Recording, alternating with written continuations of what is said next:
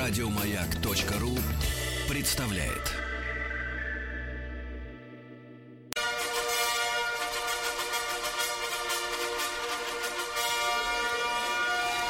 Сергей Стилавин и его друзья. Понедельник. Трудовой. Понедельник трудовой, дорогие товарищи. Я смотрю, здравствуйте, Владик Доброе пришел утро. вот Как на работу. Да. Да, да, да. Да, люди вот э, в новостях, я смотрю, даже подсчитывают уже количество коротких недель в этом году. Да, да, да, да, Заигрались с короткими Заигрались, неделями, да, да, работать надо. Вот По как полной. следует. Вот, но на выходных, вы знаете, Владик, была грустная новость. Ну-ка. Гарику 40. Гарику 40. Ну, это Гарику прекра- 40 Прекрасный возраст. Ну, боже, вы же, мы Нет, же это вы проходили- оглядываясь Да, говорите, а вами- Гарику не до этого, не до смеха. Я так посмотрел вообще на вот эти святцы-то на наши, прости господи. Вот Пашеньке-то 43, Ванечке 43, Стареют. Диме 55.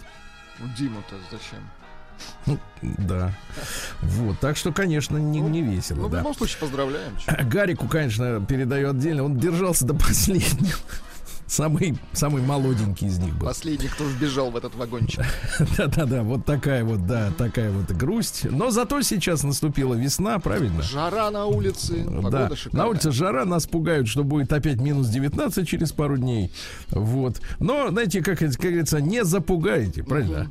Ну Вот. э, есть хорошие письма от людей. Давайте. Вот они греют. И не в печурке. Да.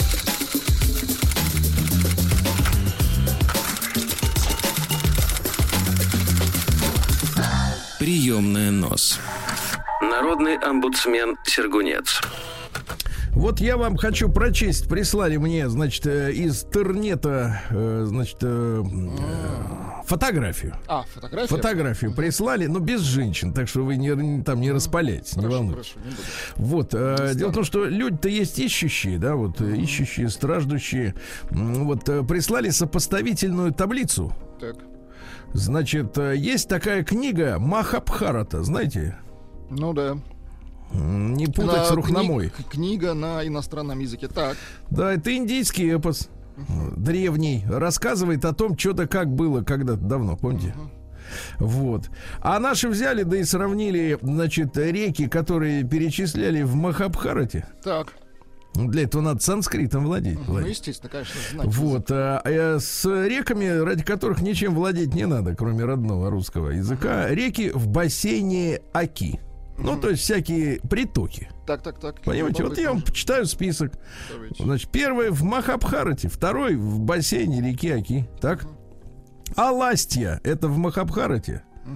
Алашка у нас. У них Акша, у нас Акша. У них Апаса, у нас Апака. У них Арчика, у них, а, а у нас Арчиков. Асита, Асата. Ахалья, Ахаленко. Вадава, Ват. Вамана, Вамна. Ванша, Ванша. Чувствуете сходство? удивительно, да. В Махабхарате Варака есть, а у нас Варах. Варадана у них, а у нас Варадуна. Вот видите, да? Хавери у них, а у нас Каверка. Похоже, похоже. Похоже. У них Кидара, у нас Кидра. Мгм. У них Кубджа, а у нас... Вы не поверите, Владик. Так. Кубджа. Удивительно. У них Кумара, у нас Кумаревка. У них Кушика, у нас Кушка, Плакша, Плас, Плакса, озеро Рама, озеро Рама, Сита, у нас река Сить, Сома, у нас Сонь, Шанихиш, минуточку, Шанкхини, у нас Шанкини, Так. у них Яншини, а у нас Якшина. Так, Нет. погодите, а какие вот выводы? То есть выходит, что территория Индии, правильно? Тоже реки на территории Индии. Так. Это, это исконно русская былинная земля. Так же? Такой вывод. Выходит, что так. Прием корреспонденции круглосуточно. Адрес стилавинсобакабк.ру Так, да. А что есть, о чем подумать, да? Фамилия Стилавин 2 Л. Так, ну у нас письмецо-то есть Давай. от Константина. Надо его все-таки как-то добить, Добить, потихонечку, добить. потихонечку. И Константина вместе с ним. Вот, шутка. Погодите. Э, Так вот, э, э, значит, рассказывал он о том, что познакомился с женщиной с ребенком. Да-да-да. Звали ее Жанна, они гуляли в парке. Вот потом он ей гадал по руке, после чего он обычно целует женщину. Ну, то есть такие... Ну, это его а, козырь, да. Он сначала гадает, а потом уже гадает Женщина- по всему телу женщины. расслабляется да, по руке, по ноге, А по спине. уже, да, как пойдет. Женщина. Вот. И дальше у него проснулся отеческий инстинкт, достаточно интересно. Да-да-да. После того, как он ребенка посадил себе на плечи, помните, при он прогулке увле- в Он парке. увлекся ребенком в хорошем смысле этого слова. Да, Да, увлекся. Вот он считал, что дети это шумные, беспокойные гремлины, от которых проблемы. И вдруг, ближе к 30, стал замечать, э, Что? как- что его умиляет, как Что идет он мамочка с папа карапузом. потенциальный, да. да, да, да. Ну, Вот. э, И, наконец, э, так сказать, да. Но тут, говорит, совсем другое дело. Видеть по телевизору, испытать вживую, катая малышку на плечах, я вдруг понял, что мне все равно, кто отец этого ребенка. Все равно. Вот, и значит, э, мы пришли на детскую площадку, и девочка стала лазать по разным горкам, а мы с Жанной сидели рядом на скамейке. Я обнимал свою спутницу, но постоянно наблюдал за ее дочкой, чтобы она никуда не упала. Она забралась на какую-то лестницу, я поспешил ее снять. Потом мы с Жанной раскачивали. Нет, Владик, не лодку. Раскачивали ее дочку на качелях. Я лишь слегка, но Жанна сказала, что дочка любит, когда амплитуда колебаний большая. Взлетает повыше, да. Подними али амплитуду, И так тут и он сказала она. пришпорил свою руку. Ага. Ну, сказала она, конечно, иначе, но смысл такой. И я стал выше поднимать сиденье. Но потом пришел злой сотрудник парка. Напомнил, что изоляцию еще не сняли, всех прогнал. Я уже привычным движением вновь посадил девочку на свои плечи. И мы пошли дальше. Зашли в супермаркет. Я хотел поставить девочку на землю. Но Жанна меня остановила. Я осторожно передвигался между стеллажей, чтобы не стукнуть ребенка головой об какой-нибудь рекламный щит, которых в магазине немало. Купили мороженое, конфеты на развес. Класс. А зачем эта подробность, да, конфеты на развес? А вы видели, что там цены в- в- за 100 грамм? Представляешь, какая подлость? Да. Смотришь, например, написано 20 рублей. Думаешь, А на самом недорого, деле- а потом бац, ошкурили. Бац, и А ты ошкурили, не да. набирай такой вес. Да. Да, так вот, об какой-нибудь да, купили мороженое, конфеты на развес. Одну из них дали девочке в руку. На пробу. Но на кассе она не захотела отдавать лакомство, начала выражать бурное недовольство, но повезло, что кассирша отнеслась с пониманием, разрешила не пробивать эту одну конфету, чтобы не злить ребенка. Потом мы еще немного погуляли, а мне нравится, вы знаете, вот эта простая история, да? Мне нравится. Меня, она, можно вы сказать, могли бы и не услышать, понимаете? могли бы, но вы стали бы беднее душой. Точно.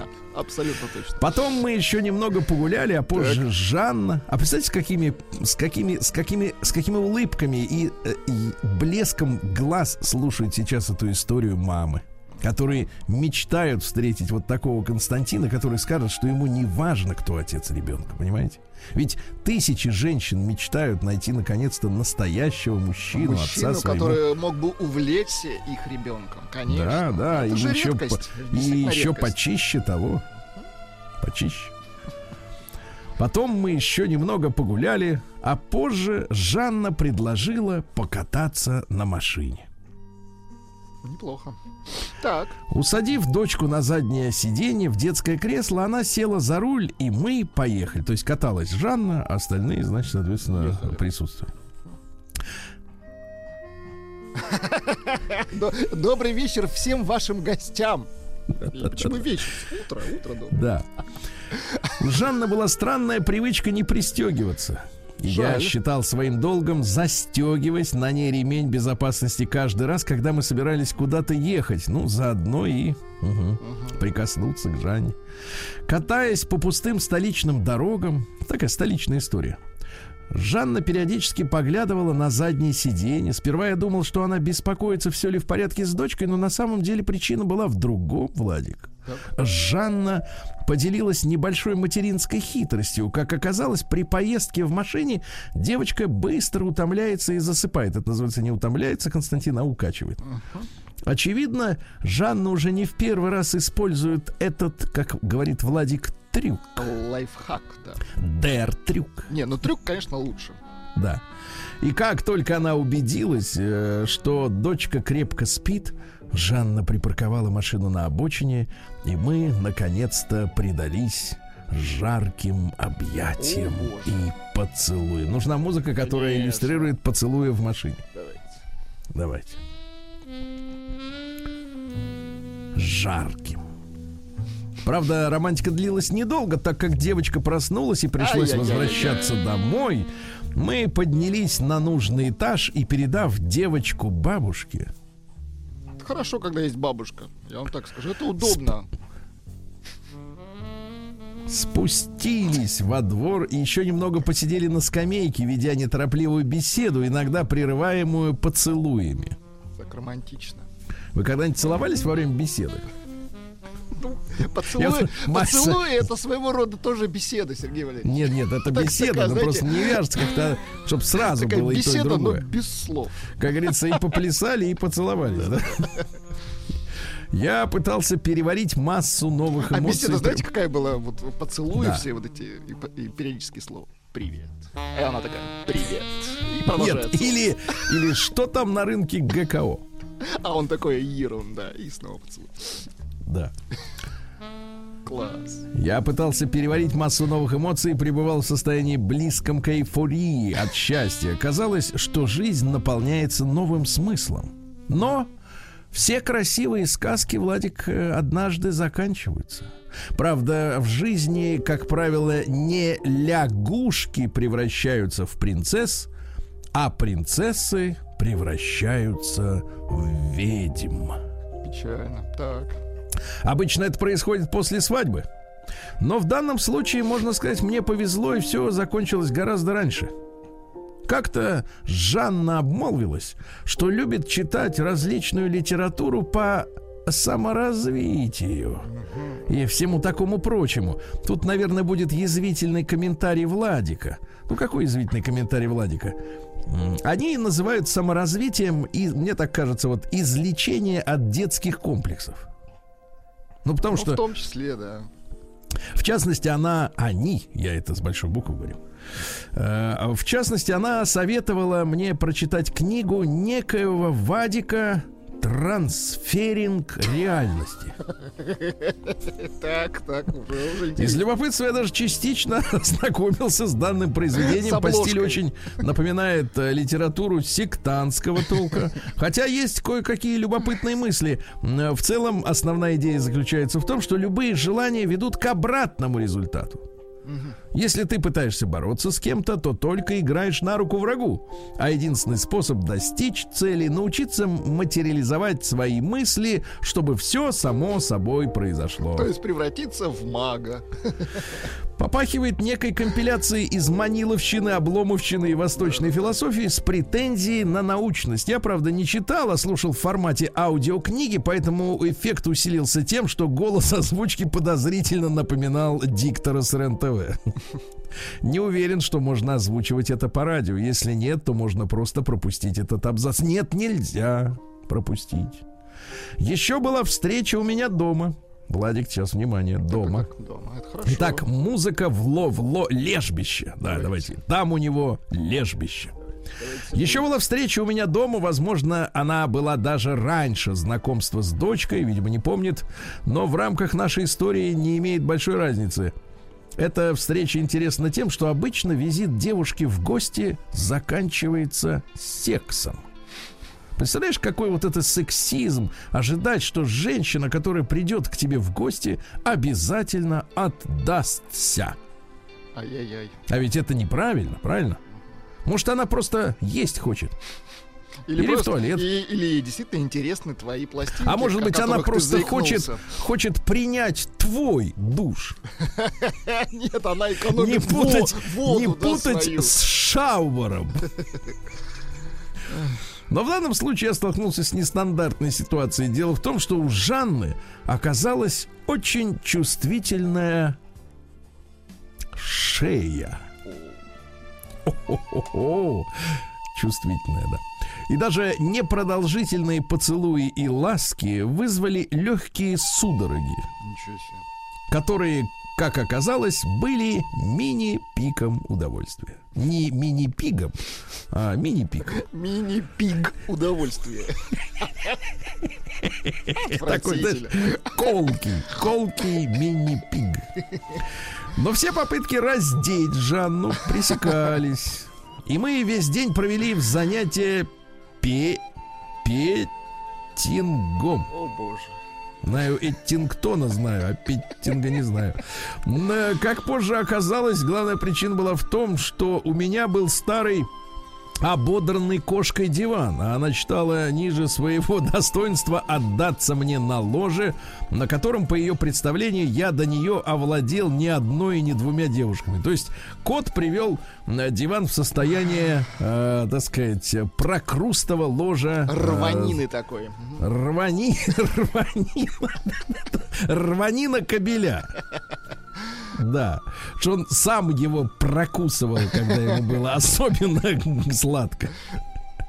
Да. Так вот, э, впрочем, так и было. Пишет э, Артем Да, Рождественский, да. что мини-пик это 3 килограмма шашлыка с коньяком. Артемий, это отвратительно. то, Это отвратительно, цена не соответствует качеству. Так. Так вот, да, так вот, впрочем, так и было, но мне было весьма недвусмысленно поставлено условие, что близости не будет, пока не будет нового дивана или кроватки. И я вдруг резко вернулся с небес на землю. Владик, музыка возвращения с небес Итак, встречаем землю. землю. друзья. ногами, причем желательно. Встречаем землю сразу после Вы дивана. прыгали с парашютом-то? Ни разу. А вы? Конечно, нет, я же здесь. Я же вот рядом. Ну и вот я по той же причине. Примерно, да? Да-да-да. Я понял, что столкнулся с настоящей ведьмой-абьюзером. Вы слышите, девчонки? Невинная просьба купить не бывший в употреблении диван Так. или коечку э, делает из вас абьюзера. Да, так написано. И в этих отношениях я с самого начала утратил инициативу, а она стремительно обесценивала мою важность, я бы сказал, значимость, унижая меня подобными условиями. Пока я пребывал в эйфории от новых эмоций и в сладких мечтах вновь обретенного счастья, моя очаровательная спутница довольно трезво оценивала, насколько я перспективен с точки зрения построения отношений. Сама она жила в одном из самых престижных районов столицы. Ну-ка, какие престижные районы в столице? Давайте А, сообщим нашим слушателям в Мне Омске. кажется, самый престижный район столицы это район Кремля. Шутка. Там люди-то живут. Ну живут. так, я я имею в виду с, вас- с ночевой, с ночевой я имею в виду. Не послушай. Люди-то где? Значит, да, там же работают. Конечно. Нет, надо брать, э, так сказать, район Помягче, да? пошире, По- пошире, пошире, поширше, поширше. А вот я же проживаю на востоке Москвы. Далее я могу лишь предполагать, какие расчеты происходили в ее просветленном книжками мозгу.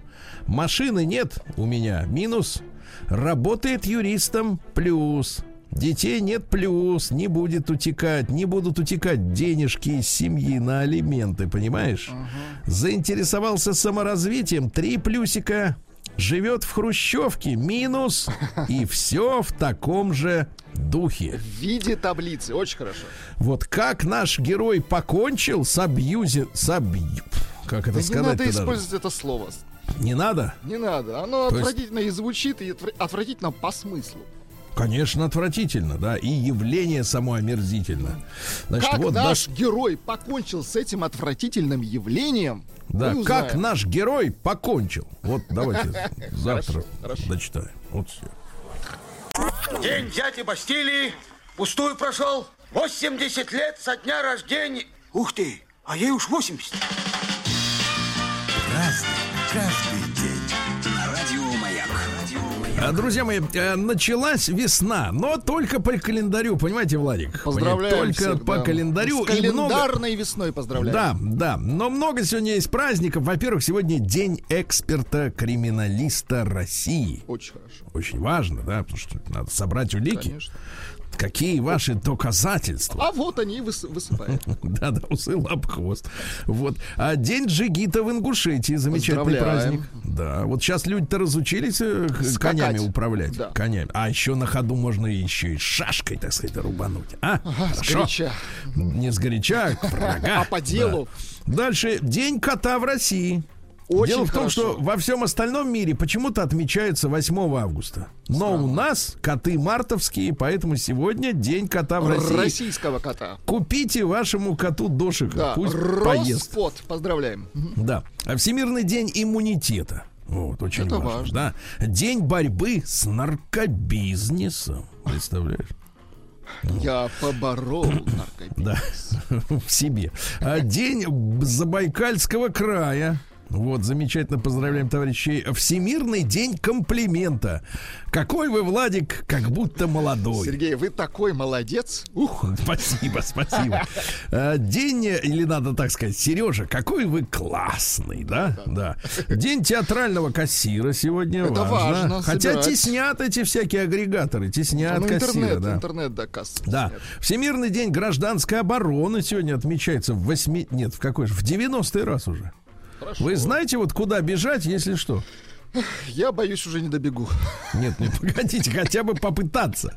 Попытаться Но вы знаете, можно. что надо лечь хотя бы за батарею. Я знаю, что у нас вот неподалеку от дома, где я снимаю, э, есть бомбоубежище.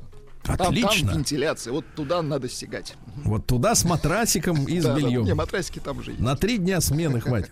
Значит, э, день хостинг-провайдера в России. Да, люди работают. Э, Сегодня праздник прихода весны в Мольдове и в Румынии. Там он называется Марцишор. Красиво. Марцишор. В Беларуси отмечается. Ну, там теплее у наших братьев, да. В Болгарии там вообще, наверное, цветон, э, значит, тепло. В США отмечается сегодня День цветных женщин. Вот. Но я скажу вам так, ребята, в полной степени этот праздник относится и к нашим женщинам, потому что в конце прошлого года, я сейчас не шучу, официальные данные, э, Ассоциация цветных э, народов Америки включила русскую иммиграцию в свои ряды. Это на полном серьезе. То есть э, мы с вами тоже цветные. Для них, для них. Потому что а- Естественно, англосаксы, англосаксы считают белыми. Тут, понимаете, не надо обижаться, когда, так сказать, вот говорят, что белые там должны на коленях стоять. Только это не к нам себя. относится. Это белыми они считают только англ- англоговорящих, понимаете? Ну. То есть все остальные, какой-то угодно там это самое э, темный, светлый, рыжий, какой угодно. для Ты не, синие. не Мгм. белый, понимаете, да? Белый это не цвет, белый это символ англосаксонской Ну. Нации. Ну вот это надо понимать. То есть это вот такой у них, э, я бы сказал так, э, сегрегация такая, да? Дальше. Фестиваль сбора грейпфрута на Кубе. Ну, то есть один день, когда можно бесплатно собрать много. Да.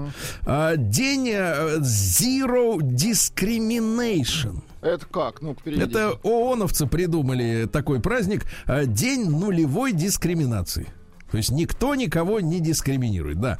А сегодня отмечается в Уэльсе День Святого Дэвида, это вот покровитель Уэльса, да. В Исландии День пива. Вот, Поздравляю. очень хорошо. А День Кикиморы сегодня. Тоже вот, да, всех отмечается. кикимор поздравляю. Киким, не, кикимора, кстати, не, не веселая штука. Встретился бы ты с ней так бы не говорил Поэтому бы я весело. ее и да. поздравляю. Да, в Казахстане сегодня отмечается День благодарности. Передаем привет товарищам в пятый раз. Да. Вот. э, День, э, вернее, начинается неделя няни для домашних животных. У вас есть у кота няня? Конечно, я. Я его Ну, вот няня. вы, значит, ваш день, да. день. Дальше. День американской свиньи. Хорошо. А чем вот американская свинья лучше вот остальных пардон. У нее есть томагавк. Да, дальше. День предвкушения тепла, да. А Сегодня Ерилин день. Дело в том, что до Колумба, вот как-то интересно, что Колумб как открыл Америку, и в тот же год у нас перестали отмечать Новый год. Новый год у нас праздновался именно 1 марта, понимаете? Ну Вот. Ну и поскольку Новый год э, сложилась традиция в этот день не работать. Замечательная традиция, замечательно, замечательно. Разный, каждый день. Так, ну что же, э, сегодня у нас родился, товарищи, интересный такой мужчина в сороковом году, просто в сороковом, Марк Валера Марциал. Это римский поэт, мастер эпиграммы, ну то есть высмеивал с опасностью для жизни. Римский да. поэт Валера. Так. Да. Вот, не танцевал в леггинсах. Вот, значит, всенародное признание, да, но вел клиентский образ жизни. То есть был при господине, так сказать, его содержали. Клиентом господина. То есть Хорошо. денег у него был до дури, а он, понимаешь ли, все равно жил за счет господина, понимаете, да?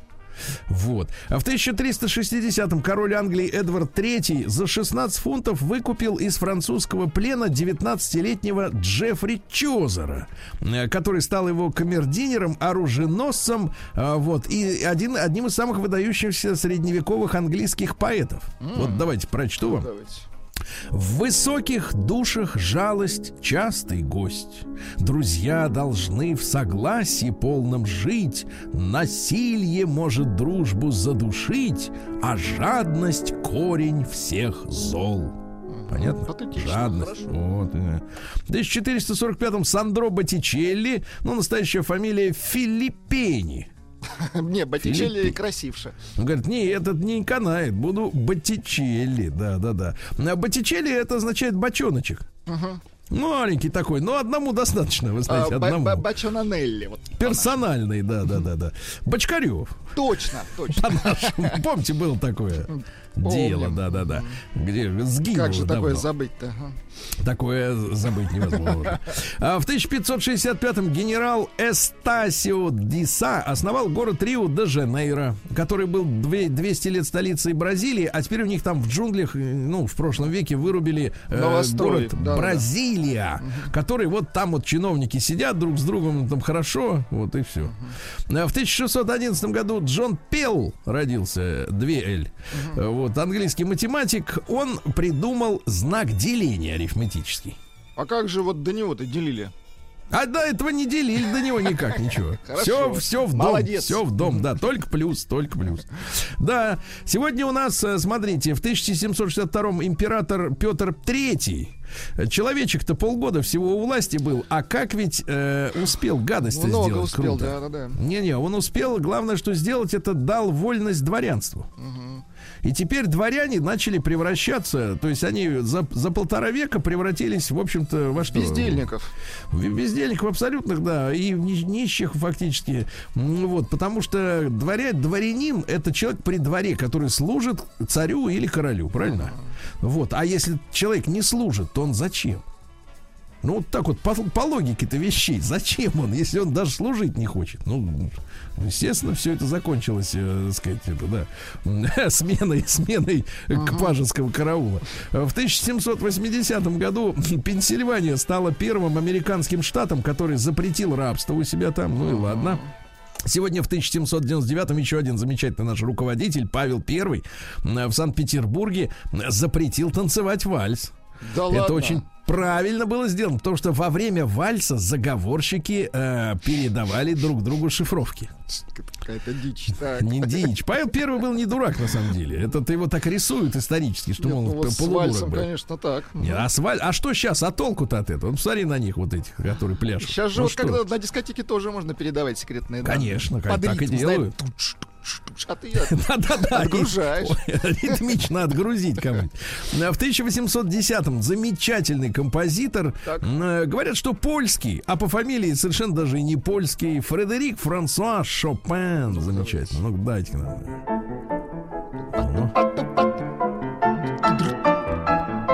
Класс. Цитата хорошая есть. А Что не является скучным, то не является английским. Так что, если что-то тоскливое, это вот у англичан, Кстати, да. знаете, кто исполняет, кто за роялем? Ну. Пианист Борис Березовский. Да ладно. Серьезно, я не смеюсь. Это запись. Это запись, конечно. Нет, вы думали, я сам, что ли, сейчас вот наяривал? В 1840-м э, дуэль Михаила Юрьевича Лермонтова и гос- господина Баранта произошла. Вот. Дело в том, что жила-была графиня Лаваль. Так. Вот. И как раз в разгар бала, то есть если бы они обратно балы-то не, не вернули, то не было проблем, понимаешь? А вот они для это- чего вальс отменили, я понял. Да, они, значит, вернули. И, значит, соответственно, невзначай вспыхнула ссора Лермонтова с сыном французского посла де Баранта. Эрнестом его звали. Как нашего Мацкевичуса, только по-другому. Только лучше. Вот, да, только хуже. Так вот, молодому французу сообщили эпиграмму Лермонтова, Так. да, которую он написал еще в юнкерской школе по адресу совершенно другого лица. Он совершенно другому человеку это все написал. И уверили, что Лермонтов оскорблял Эрнестушку. Понимаешь, да? И на балу Баран подошел к Лермонтову и говорит, я требую объяснений, ясно? Сатисфакции. Ну, И они поехали рано утром, как говорится, за Черную речку, после того, как место, где там Пушкин стрелялся, да, ну вот, а они решили стреляться, значит, э, вернее, нет, они решили на этих, сначала на, На- шпагах, на шпагах. Одна шпага Сначала на сломалась. дротиках, так? Нет, одна шпага сломалась, да. Они перешли на пистолеты. Баран Неуемная. целился, да, целился и промахнулся, а Лермонтов э, разрядил пистолет в сторону. Помирились и разъехались, выпили, закусили. Вот и ну, замечательно. классно, молодцы. Да, молодцы.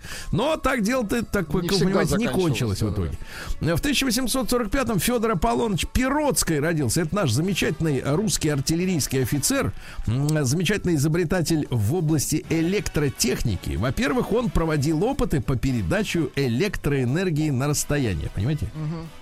Вот. А во-вторых, он построил и испытал в Петербурге трамвайный вагон с подвесным электродвигателем, который питался как раз через колеса и рельсы, понимаете, да?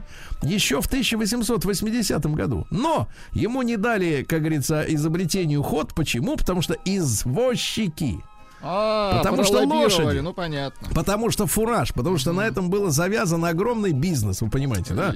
Ну да. И фактически, фактически, когда нам иногда говорят, вот капитализм это история, когда все лучшее сразу становится достоянием, оп, так вранье все, вранье. Ну что этот картельный сговор? Эти, понимаешь ли, фураж достают, те коням э, копыта прибивают, Плюс правильно? электрические автомобили появились. Вот именно. Сменили Я так сразу и сказал, вранье, понимаешь? Да, да, да, да. Ну и Василий Васильевич Докучаев в 1846-м. а Человек, который решил, как бороться с засухой. Придумал, понимаешь? Всё. Очень хорошо. День дяди Бастилии пустую прошел. 80 лет со дня рождения. Ух ты, а ей уж 80. Разный, Друзья мои, сегодня родился замечательный, на самом деле, мужчина в 1863-м, поэт и писатель Федор Кузьмич Сологуб. Вот. Ну, настоящая фамилия Тетерников, но, видимо, поэтически надо было, как бы так сказать, подойти к делу. Я вам почитаю стихи, вы все сразу сами поймете, потому что там и замешаны и Блок, и все остальные, и Ленин, ну, в общем, все в одном. Вот послушайте. «Войди в меня». Класс. Вздрогнули? Сейчас будет круче. Давай. Войди в меня, побудь во мне, побудь со мною хоть недолго, мы помечтаем в тишине. Смотри, как голубеет Волга. Смотри, как узкий серп луны серебряные тучки режет, как прихоть блещущей волны пески желтеющие нежет. Спокоен я, когда ты здесь. Уйдешь, и я в тоске, в тревоге Влекусь без сил, разметан весь Как взвеянная пыль дороги И если есть в душе мечты Порой цветущие стихами Мне их нашептываешь ты Своими легкими устами а? Слушайте, очень красиво. Или, например Давайте еще. ага. Пришла опять желанием поцелуя и грешной ноготы. В последний раз покойника волнуя и сыплешь мне цветы. А мне в гробу приятно и удобно. Я счастлив, я любим, Восходит надо мною так незлобно кадильный синий дым. Басит молодожен, румяный дьякон, кадит со всех сторон. Прекрасный лик возлюбленный заплакан и грустен и влюблен. Прильнет сейчас к рукам скрещенным плоско румяный поцелуй.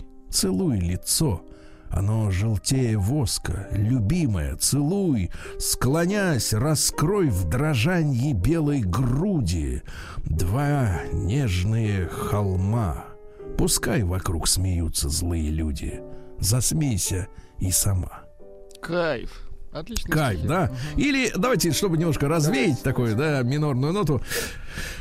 Хорошо бы стать рыбачкой, смелой, сильной и простой, с необутыми ногами, с непокрытой головой, чтоб в ладье меня качала б говорливая волна, и в глаза мои глядели б небо, звезды и луна, на прибрежные каменья выходила б я боса, и по ветру черным флагом развивалась бы коса.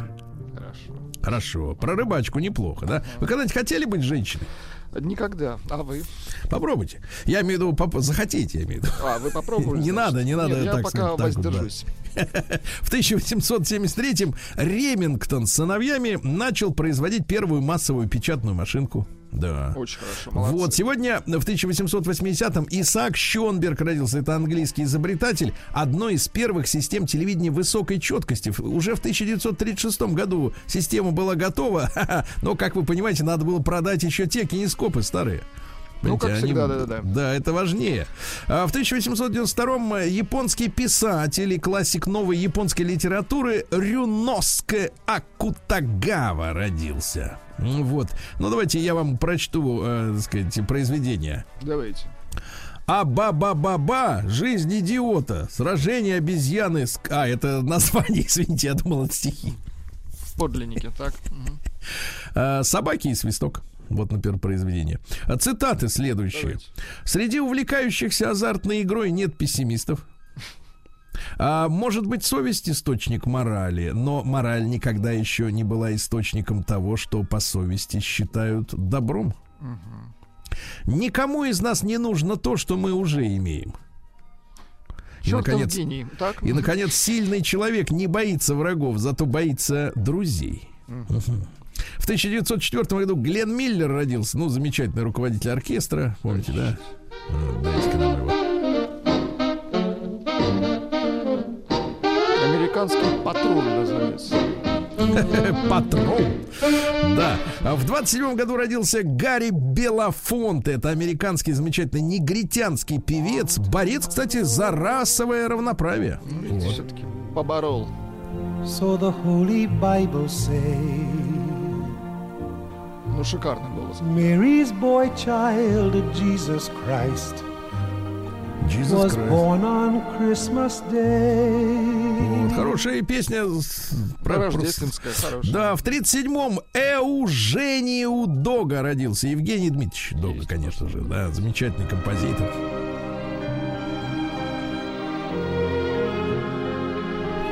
Вот хочется собрать котомку, да и в путь дорогу, да? Вот под это. А, давайте. Музыка для котомки. Под котомочку. Ну, давай, тема любви. конечно. Да. Очень красиво. Ну, скорее, неразделенный. А в 38 году э, Борислав Николаевич Брандуков, ну, великий актер. Великий актер, да, мастер. Гражданушка, который час? 20 минут шестого. Спасибо.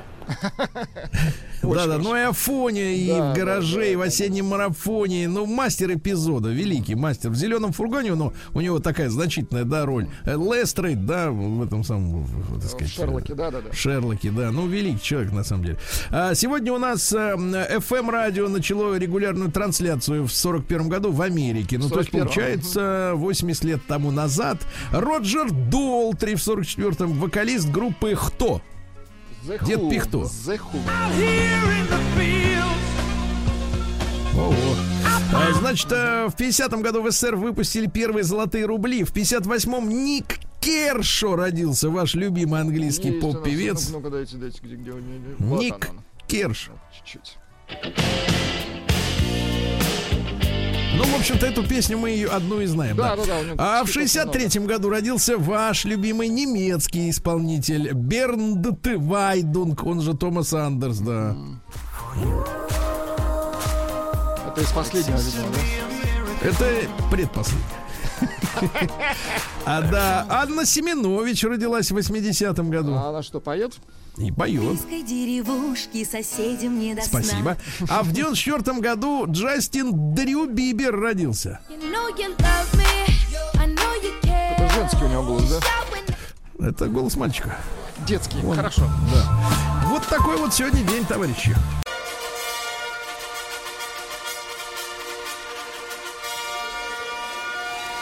Сергей Стилавин и его друзья.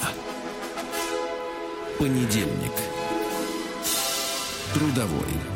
Дорогие товарищи, в Омске минус 14 градусов. Прямо сейчас. Все для вас.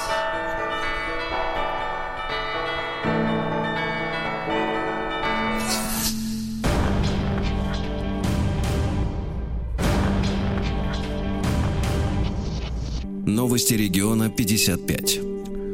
Прокуратура проверяет школу в Омске после ролика с дракой двух девочек. Да, да, да, да, да. 12-летние девочки наносили друг другу побои. Личности установлены. Вот, были опрошены одноклассницы. Вот, устанавливаются причины и обстоятельства. Раз- люди разберутся, да. В Омске ищут владельца старинного дома Рухляди. Вот, вы представляете? В Омске, кстати, запускается сериал «Вымирающая архитектура», где будут показывать старые дореволюционные э, особняки, требующие ухода. Это хорошо. Ну вот, а теперь про мошенника, Владик. Давайте. Молодой Амич 9 раз продал один и тот же аккаунт в Инстаграме. Девять раз. 9 раз, ребята. А покупателей он заманивал большим количеством подписчиков и низкой ценой. Требовал всего лишь от пятерки до 30 тысяч. Молодому человеку 20 лет, уже, значит, э, смекалистый, Судим? А, да. нет. Да. А, вот, э, ну что же, э, набрал подписчиков и, и 20 раз продал. Замечательно. Бизнесмен. На урны в Омске будут ставить через каждые 100 метров. Это удобно. Потому что некоторым не дойти. Мгм. Не донести. Некоторым хочется Некоторым, да. сбросить, Сбросить прямо сейчас. да, да. Да. То есть Дальше они на- смогут сбрасывать каждые 100 метров. Это удобно. над какой, а, как говорится, желудок метаболизм, иметь, метаболизм-то. А, На пригородном железнодорожном вокзале в Омске все желающие смогут пройти бесплатное тестирование на ВИЧ. Хорошо. То есть вот приезжающих будут тестировать прямо на вокзале. Мобильная лаборатория перед входом в здание вокзала установлена. Так что, товарищи, не проходите мимо. Ага. Ну вот, а, контракт на проведение молодежного чемпионата мира в Омске официально подписан. Вот, очень замечательно. Э, Федерация хоккея России, Международная федерация хоккея подписали необходимые бумаги. Э, В 2023 году пройдет э, чемпионат молодежный, правда, молодежный. Поздравляю. В Омске и в Новосибирске. Вот видите, как хорошо, да. А Мич нашел на улице банковскую карту и пошел по магазинам. Умница. Вот вы Умница, куда конечно. пошли бы? Вы я, куда? Я пошел в прокуратуру, конечно. Ну, конечно. Потому что я, как Ведь и вы, вы- честный человек, конечно. Ведь вы, как и я. А он нет. А он, да, он бизнесмен. Да. Нашел на остановке карточку и потратил ее, и с нее 10 тысяч рублей. Вот. э, В итоге э, он сумел потратить, просить не 10 тысяч, а 9 тысяч 968 На рублей и минуточку. 33 копейки. Это важно, конечно. После чего его и поймали. Ну, кстати, испытательный срок один год, э, полтора года лишения свободы условно. То есть срок уже имеет, правильно? В Омске вскоре заработают катки в торговых центрах. Очень хорошо. Мэрия призвала мечей не гонять из-за нечищенных дорог. Не надо гонять. Конечно. понимаете? Дороги, Вот. дороги уже не те. Да. Омский перевозчик стал мошенником, придумав схему с несуществующими льгот, льготниками. Подлец. Ну, то есть он получал компенсации за людей, которых не возил, правильно? Вот. Омские турфирмы будут получать денежку из бюджета за каждого туриста. до 2000 рублей, представляешь? Который отправится в путешествие по области. В одну сторону. Ну, это уж его личный выбор-то. Ну вот, в Омске два брата-акробата через окна обчищали магазины. Смотрите, какие хорошая физическая подготовка. Они, да, они умудрялись, значит, э, вырезать в дверях небольшие дыры. А, в дверях, так? И за три минуты обчищали торговые точки. То есть на точку более трех минут они не тратили. Ну они слаженно работали. Им бы Слаженный, гармоничный, я бы сказал, гармоничный труд. И, наконец, слушайте, ну, ужасная новость. Значит, э, так сказать, я даже не знаю, э, достаточно ли компенсация. Омская студентка работала на точильно-шлифовальном станке, Так. получила серьезную травму. Вот. А когда окончила вуз, обратилась э, в суд, и в суд взыскал с университета за потерю пальца. Вы можете себе представить? Компенсацию в 200 тысяч рублей. 200 тысяч. Вот такая вот история, да. А просили миллион. Просили миллион, отдали 200. 200. Всё, 200. последнее Сергей. Стилавин Дело И закрыто. его Друзья. Ужас. Понедельник.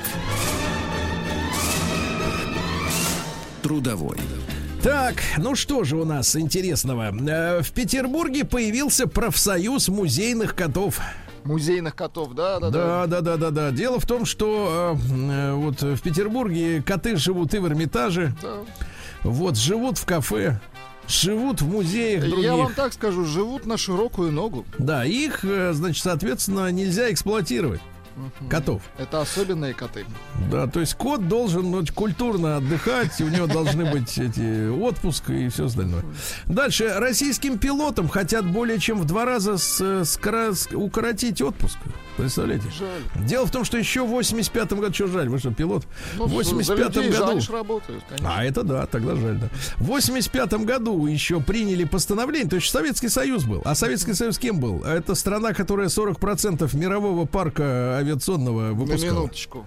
На минуточку, да. Так вот, тогда назначили пилотам 70 дней оплачиваемого отпуска в год. Ничего себе, не знал про это. 70 дней Это оплачиваемого. Больше двух месяцев, круто. Это а, и а есть как два прищучить, прищучить-то хотят? Да, На хотят месяце? 28. А, 28 как у всех, хотят, да. понятно. Вот так. А таяние сугробов в Москве начнется не ранее середины марта, запомните. Ждем. Да. А, психолог, э, психолог рассказала, как избавиться от привычки заедать стресс. А, дело в том, что а, э, человек, э, склонный переедать из переживаний, м, обычно вот от еды испытывает зависимость. Поэтому профессиональный дипломированный психолог советует найти занятие, которое будет приносить такое же удовольствие, как еда. А теперь что думает психолог, жен, женщина, Ну, психолог о том, какое же занятие может приносить человеку такое же удовольствие во Как время еда, стресса, ну-ка. как еда?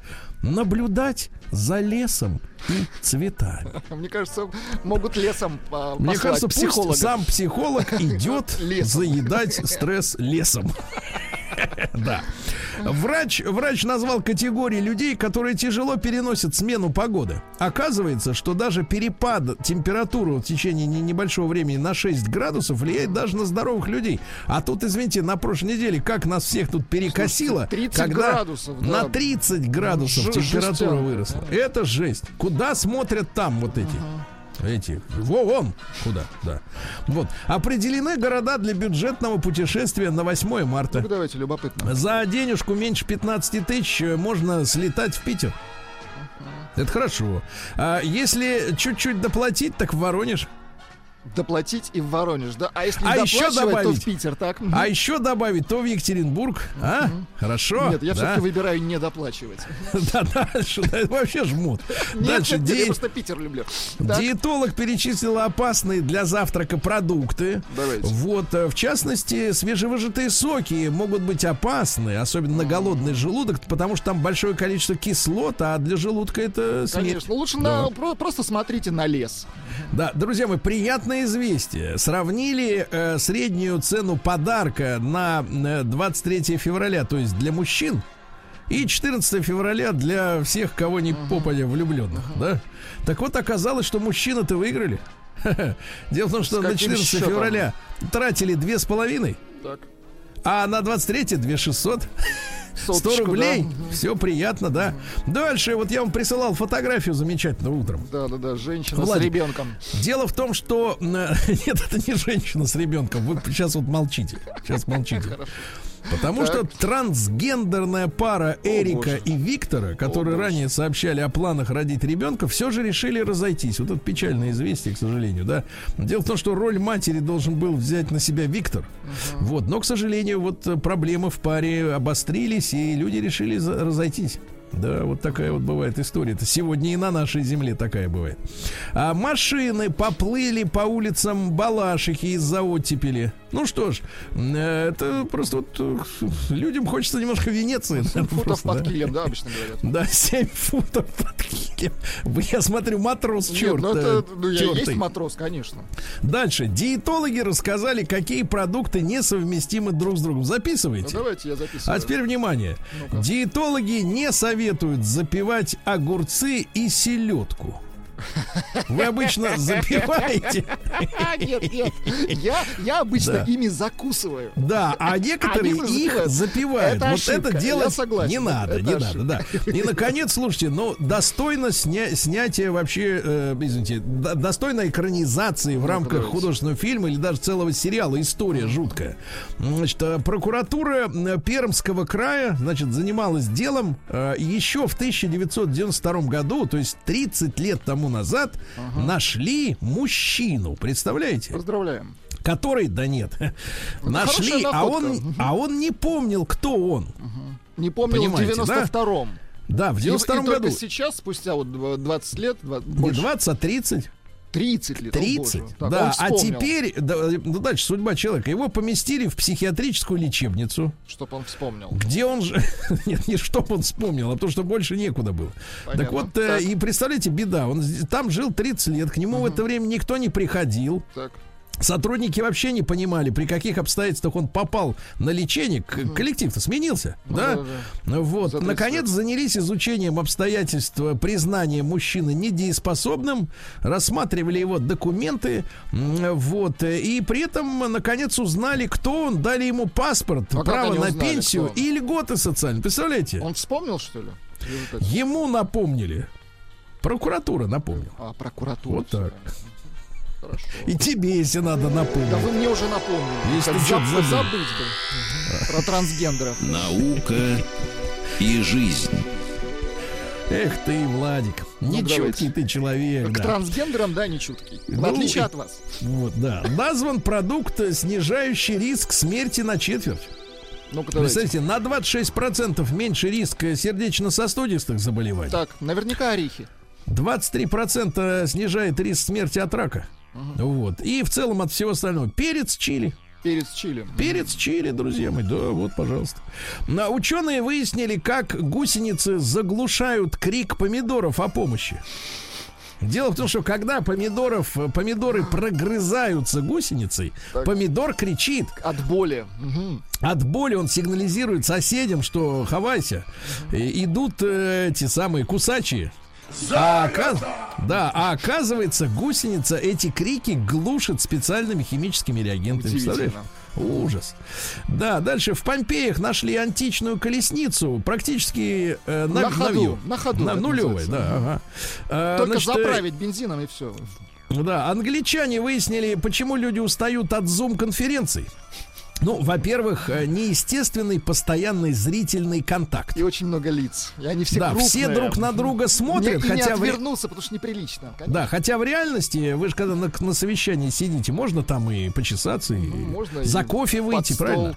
Ну вот, э, советуют что делать? Отказаться от полноэкранного режима, чтобы они были махонькие, а не вот эти рожи э, размером во весь экран, да. Дальше исследователи выяснили, что у верующих людей и у атеистов очень похожий моральный компас, выяснил ученый Штоль, почти Штольц, вот из Иллинойса. Так вот, но, но есть разница, смотрите. Верующие люди проявляют больше уважения к авторитетам. И чаще, чаще разделяют ценности, которые способствуют сплочению команды. А атеисты в большей степени индивидуалисты. Понимаете, да? Да. Дальше ученые искали пчел, которые вроде сто лет назад вымерли, а оказалось нет. Да. Хорошо. Гольфстрим замедлился до минимума, покажет Кузькину мать британцам, Ну, это же да. новость уже была, да, что Была, но холодать Ис- продолжает. Иссяк го- гольфстрим. Иссяк, все, кончился. Риск заразиться ковидом в музеях и в театрах ниже, чем в магазинах и в офисах. Все в музее и театры, хорошо. Да, там работать. Большинство людей не отличает написанные человеком картины от созданных э, искусственным интеллектом. Хорошо. Да большинство Врубеля от Айвазовского-то не отличит. Ну, что вы будете тут набрасывать, да?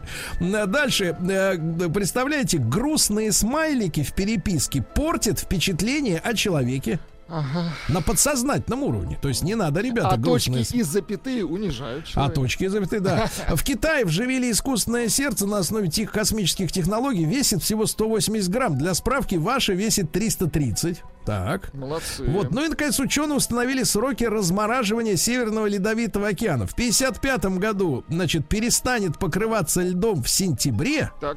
А в 3000-м, Владик, собираемся? А, а вы как думаете, мы уложимся в эти сроки или нет? Я бы хотел уложиться к 3000-му. Давай, даешь разморозку в срок. Уложиться в хорошем смысле. Новости капитализма. ужаса. Да, а в Индии отдают под суд боевого петуха. Он зарезал собственного хозяева. Клювом. Хозяина. Нет, ему зачем-то к лапе прикрепили лезвие А, так это бритвой. бой- Он, бой- бойцовский. он мужчину по паху раз и все. И, да. А джунгли Амазонки выставили на продажу, а там индейцы живут. Говорят, а мы что-то вроде не хотим продаваться. А те говорят, неважно, продаем. А в, да, в Таиланде появился музей с игровой площадкой для слоников. Хорошо. Англичанка нашла кота спустя 14 лет после пропажи. Слышь, вот у память-то у женщин. Да, братья-близнецы из Бразилии с разницей в день сделали операцию и стали сестрами-близнецами из Бразилии. Молодцы, поздравляем. Да, хирург выступил в суде в Америке, не отрываясь от операции по скайпу. Вот. Ну и что? И, наконец, для вас, Владик, новость. Врач раскрыл способ, как уснуть всего за минуту, если вдруг среди ночи проснулся. И хочется спать, а что-то не засыпается. Записывай. Дыхательная методика 4-7-8. 478, тут главное не запутаться. 4-7-8 туз. Как с куста. А козырь черви.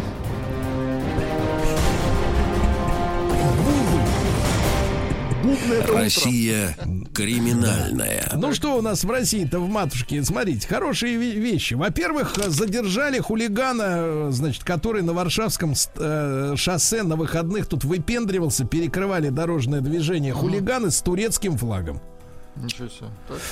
Поймали все-таки, да. Но надо как-то пожестче, конечно. Ну что за безобразие. Дальше. Иркутского депутата обви- обвинили в пьяном дебоше и сняли в отделе полиции. Да это не он был. Ну это просто... ну, Да это, пох- это, это, Это не это мой искусственный ребенок. интеллект наложил лицу, конечно.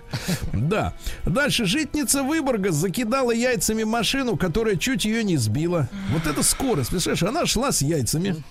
Тут рядом машина мимо нее раз проехала, она испугалась, тут же достала яйца и начала А кидать. И попала. точность, а? Вот, и быстрота реакции, очень хорошо. Вот, э, ну что же, э, мать, лишенная родительских прав за то, что бухает, э, не согласна. Это все происходит, я так понимаю, э, в России, конечно, да, говорит, выпила, выпила, все выпивают. А что теперь? Забирать детей у каждого. Вот. А ей пособие платит при этом, представляешь? Ну вот. Эксперт э, напомнил, как э, легко распознать телефонных мошенников. Когда вам звонят неизвестные люди, надо прямо им сказать, я цитирую. Так, Я считаю, что вы мошенник и буду звонить в службу поддержки. И все. правильно. Да. Хорошо. Вот. э, Ну и давайте хорошо, хорошее сообщение. Пенсионерка перевела мошенникам 190 тысяч рублей, пытаясь купить биткоины.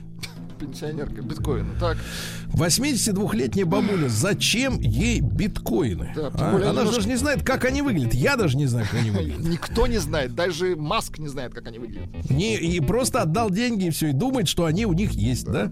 Вот, э, дальше. Э, В Google Play найдено мошенническое приложение. Представляешь, для андроидов э, мошенники уже через официальные приложения работают. Жесть. Мгм. Да. Вот. Ну и давайте самое такое интересное сообщение дня, наверное. Обнаженные девушки в перьях стан- станцевали для чиновников. прекрасно. разгорается скандал в Ленинградской области. Там чиновницы из местной администрации поздравили коллег-мужчин жарким танцем. Пригласили танцовщиц, которые в перьях на столах отплясывали.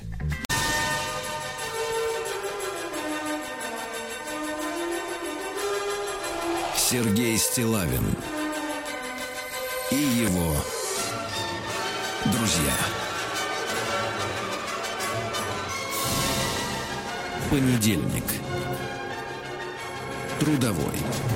А, Друзья мои, ну что же, рабочая неделя началась. Э, Не, не волнуйтесь, она будет длинной, как обычно. То, что можно не напрягаться сразу с самого Первый начала. день весны. Поздравляю. Первый день календарной весны. Нам он не указ. Да У нас холодрыга. улице, ну да. вы. Значит, товарищи, вот новость пришла не так давно. Значит, попала в наши, как говорится, сети. Э, Тренер женской сборной Ирана по горнолыжному спорту не поехала на чемпионат мира в Италию. Почему? Потому что ей запретил муж. Вот это вариант, да, вот это вариант, да. Ну, то есть э, не какие-то там законы драконовские или прочее, да, а вот просто вот родной муж сказал, не поедешь. Найн. Вот. Ну, там по-другому, но неважно. Вот, и она, соответственно, вот э, никуда не поехала, да, на, на чемпионат мира в Италию. Значит, давайте-ка мы сегодня с вами о вашей личной э, свободе в семейных отношениях поговорим, да? Ну, кто-то прослезится, задумавшись, кто-то, наоборот, обрадуется, оценив реальность, э, да? Э, Давайте короткий опрос при помощи нашего телеграм-портала. Через телеграм он работает очень хорошо и, так сказать, динамично. Единичку бесплатно отправляйте в сообщение на наш э, телеграм-портал плюс семь девять шесть семь сто три пять пять три три. Если вы, вот, находясь в статусе семейном, да, вот, чувствуете себя полностью свободным человеком. Вас ни в чем не ущемляют. Понимаете? рванином.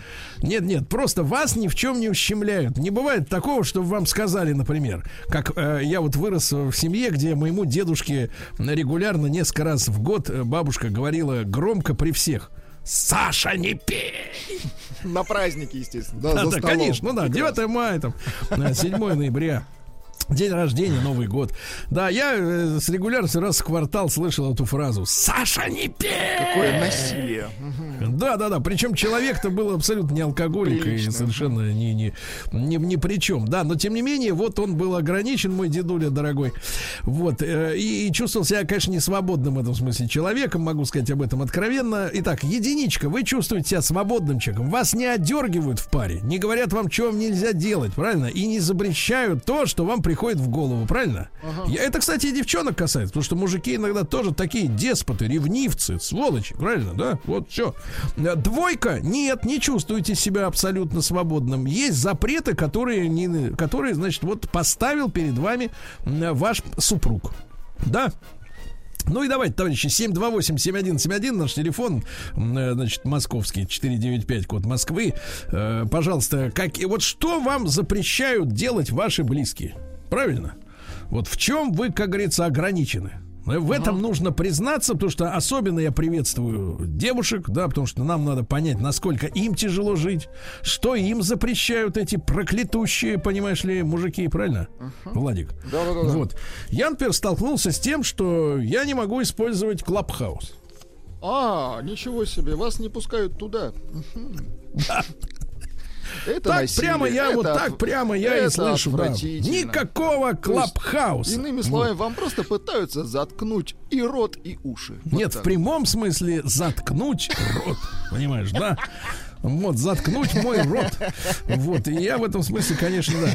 э, конечно, да, Насилие, чу- насилие. чувствую, да, насилие. Значит, ребята, еще раз, бесплатное голосование. Единичка на номер плюс 7967 103 5533 через Телеграм. Вы чувствуете себя абсолютно свободным человеком в семейных отношениях. Двойка нет, есть ограничения. Не дают вам, значит, э, как говорится, э, сказать, ограничивают вашу свободу поведения, правильно? Вот. Э, Вас спрашивать, Владик, не буду. Я знаю, вы человек интеллигентный. так, так. Так, пишет Дарья. Вот что Давайте. пишет. А, чувствую себя свободным человеком. Муж ничего не запрещает, но я всегда отпрашиваюсь, если куда-то иду. Ему тоже ничего не запрещаю, но и он не спрашивает. Дарья, 27 лет, Рязань. Видите, какие То высокие есть, погодите, как же, сколько лет человеку? 27 лет, Рязань. Мгм. То есть в 27 лет человек отпрашивается у мужа. Но она, да, да, да, если куда-то идет, отпрашивается. Со- Соответственно, и муж отпрашивается у нее. Это как-то может нас насторожить, дорогие друзья, потому что мы с вами за что выступаем? За то, чтобы люди были зрелые кругом, правильно? А вот на Чтобы был побежден, погодите, я сейчас выступаю. Чтобы был, э, просто я смотрю, у нас телефон что-то хандрит, да? Ну Вот, а, так что, ребята, пока чинит телефон э, WhatsApp, но WhatsApp хандрит, да, но вот через Telegram на наш номер, плюс 7967 103 5533, можно присылать ваши сообщения, в чем вас ограничивают ваши близкие люди дома. Нам Пожалуйста. нужна правда, совершенно точно. Да. Александр пишет, Астраханская область. Жена запрещает удочерить кореянку 18 лет. Чижиков, Астрахань. Чижиков, а чё ж вы подписываетесь-то, Чижиков? Наверняка по-другому вас зовут. В Астрахани таких отродясь не было. Правильно? Хватит. Давайте. Вячеслава, давайте Слава. Человек, который может, э, может купить весь мир, но дома он не Но свободен. не станет. Слав, доброе утро. Ну, неужели? Нет, причем, ну, э, понятно, о свободе даже нечего говорить, о моей. Но э, у нас теперь новая деталь в связи, наверное, с тем, что все-таки некое стеснение в средствах и нас потихонечку нагоняет. И Мгм. сейчас моя жена, если она идет на девишник, или она идет... Сейчас же, да, самое страшное мероприятие, которое может тебя жена э, по бюджету пропустить, это по- поход в театр. Последний поход в театр, билет 8 тысяч, умножить на 3, почти 25 тысяч. Да, хоть один бутербродик, хоть что-то. Короче, ну, полтос, ты улетаешь просто пойти в обыкновенный театр, да, потому что рассадка большая. Ну, билеты я так понимаю, что все-таки не в обыкновенный. Обыкновенные театры, они все сейчас стоят от Кукольные. 5 тысяч точно. Ну, не кукольные, но обыкновенные, малые всякие, вахтанговые, они все сейчас стоят совершенно безумных А денег. кукольный? Видимо, видимо, я за рассадок. Но у меня уже все, даже уже теперь только разве что со внуком. Но я про другое. Теперь у меня жены появилась новая, очень, я считаю, хорошая, и она, наверное, считает, что это ее унижение, оскорбление, как все там часто звонящие, потому что она перед каждой такой посиделкой выходит и говорит, скажи мне четко, какой у меня бюджет. Я там, бюджет такой-то, она, все хорошо.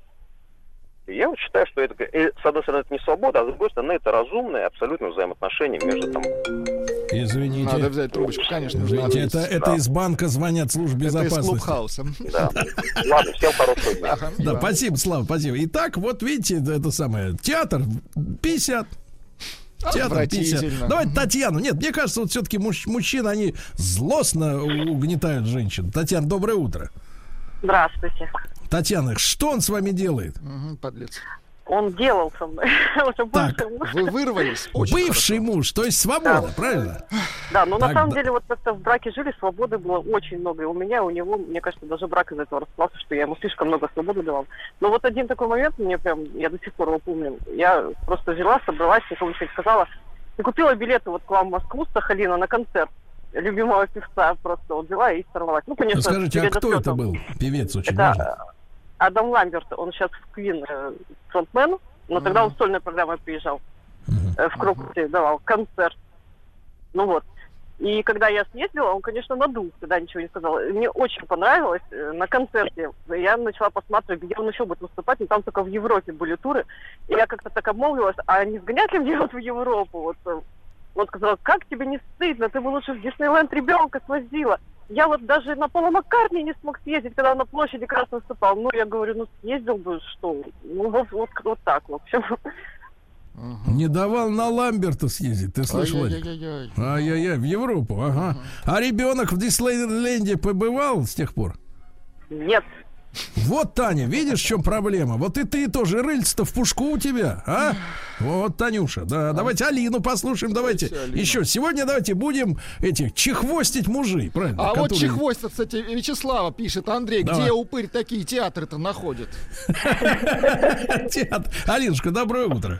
Здравствуйте. Ну, как он вас угнетает, что не дает свободы какой? Ну так, потихоньку держат в рамках.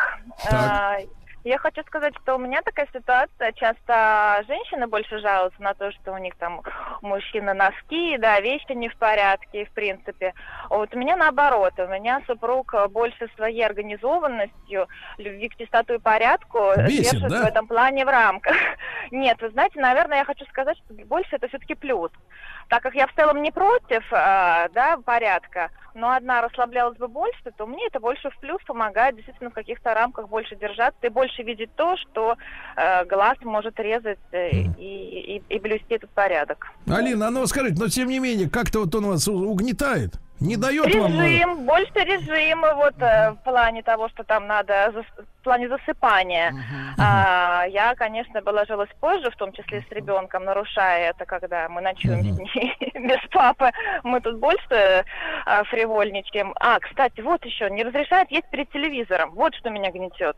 Не Да, он говорит, что ковер чистить дорого потом от этих от ошметьев, или почему? Э, ну, дисциплина есть, надо за столом. Я говорю, ну это же радость. А, слушай, а где вы встретили-то вот такого зануду, а? Я смотрю, вы девушка положительная, масс- в, хорошем Зачем смысле. вам этот диктатор? Да, мы бы с вами так бы присели бы на диванчик, так бы и на- хряпнули и бы. на- ковре бы поели, да? а? Прямо на ковре. Да, вот. Ну и сколько вы лет-то уже мучаетесь, Алина? Так, знакома мы с 12 года. В 12 следующем году десяточка уже корячится, да, не Серьезно? весело. Да ладно, Да, да, да. Алина, Не всю молодость на этот... математик. Да, да. В И, видишь, и главное, что математику отбил у нее. Да, Алина, спасибо.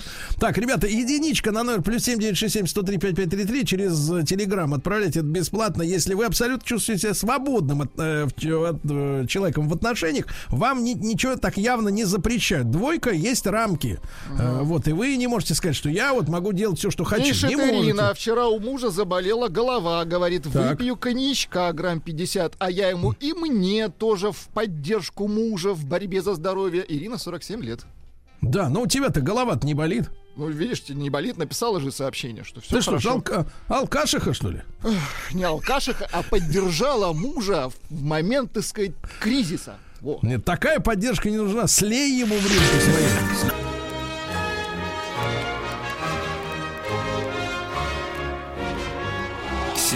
Стилавин и его друзья. Понедельник.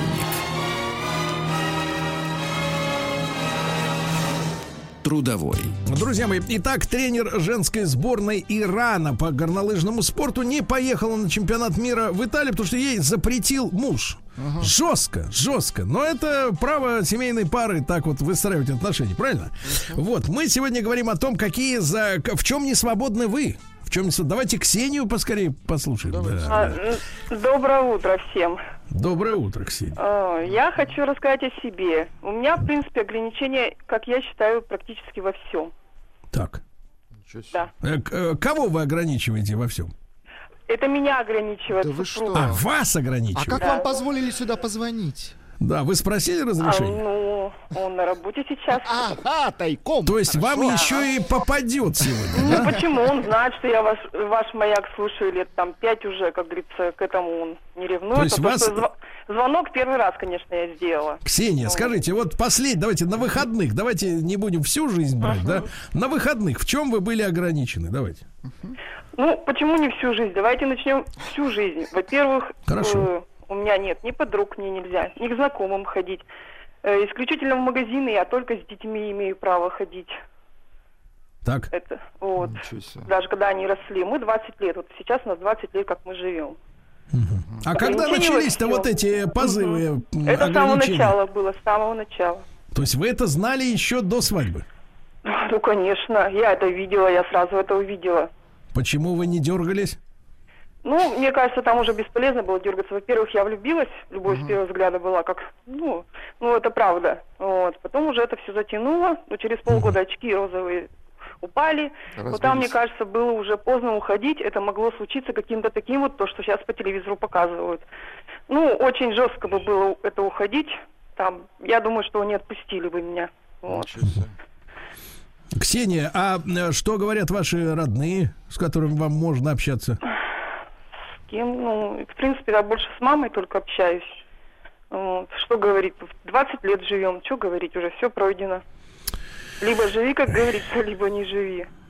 Тяжелая ситуация, Ксения, тяжелая, да. Печально, Спасибо да. вам за ваш звонок, за смелость, да, а то Владик хихикал в начале. Ну, конечно, я Гадко. подумал, п- потешный звонок оказался. А всё он не серьезно. потешный. Да, а да, он да. вот, а людям-то тревожно живется, понимаешь? Конечно. Это ты у нас как вот такой на вот, э, расслабоне. Вот пишет нам Анна. Всем привет. Бывший му- муж постоянно отдергивал мен- меня, Так. когда я распускала свои длинные шикарные волосы. Я послушно их постоянно заплетаю в косы. Я думал, совер- руки когда распускал. Прекратите шельмовать, это реально боль. Боль у девушки. Санкт-Петербург. Но она с, с улыбкой по жизни идет, написала А вот про Анна. Вячеслава, пожалуйста, что там пишут? А, вам? Вячеслав, э, что Вячеслав занимается ерундой, платит такие деньжища, давным-давно бы уже прикупил себе театр недорогой и никуда бы не ездил. Нет, театр крепостных. Крепостных совершенно точно. Чтобы вот у него А же вот- есть эта прекрасная семейная пара из Молдавии. Пусть показывает А вот- же спектакли Пишет, пишет Илья. Мне жена не разрешает полетать на Як-52, но больше Так. не из-за денег, а из-за риска. Скажите ей, чтоб успокоилась, она вас сейчас слышит. Да. А я вот вспоминаю, слушайте, вот какой-то вот как-то даже гадко, что воспоминания нахлынули такие все какие-то мерзкие. Ну вот. А мне вот, например, жена запрещала в армию идти. Какая хорошая у вас жена. Не, ну это, это вам так хорошо, а родине? А родине без, без вас в армии, мне кажется, тоже плюсы одни. Нет, так прямо и говорил. Если пойдешь в армию, брошу тебя к чертовой бабушке. Представляешь? Любила вас, так значит, вот. да. Вот так, да. А что? Нет.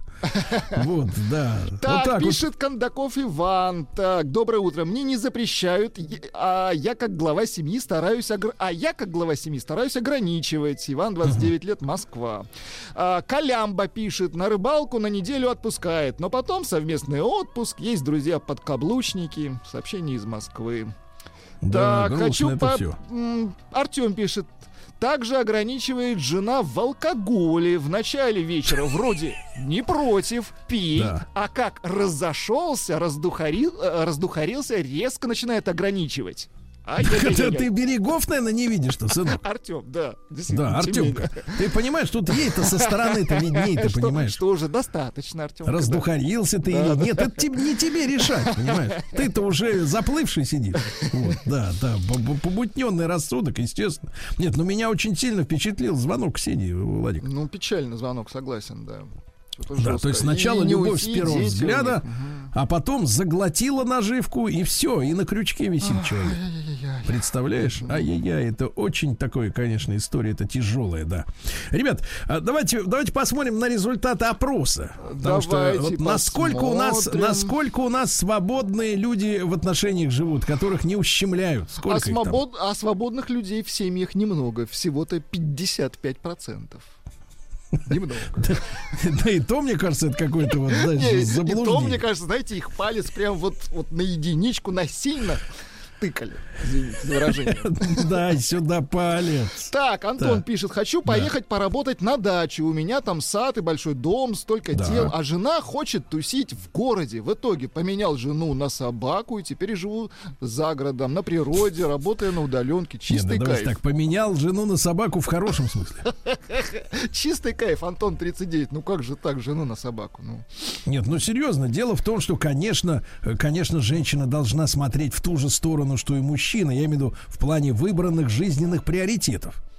Если у вас настолько диаметрально противоположные интересы в жизни, то, конечно, по такому браку, я считаю, с- переживать-то особенно и не стоит, правильно?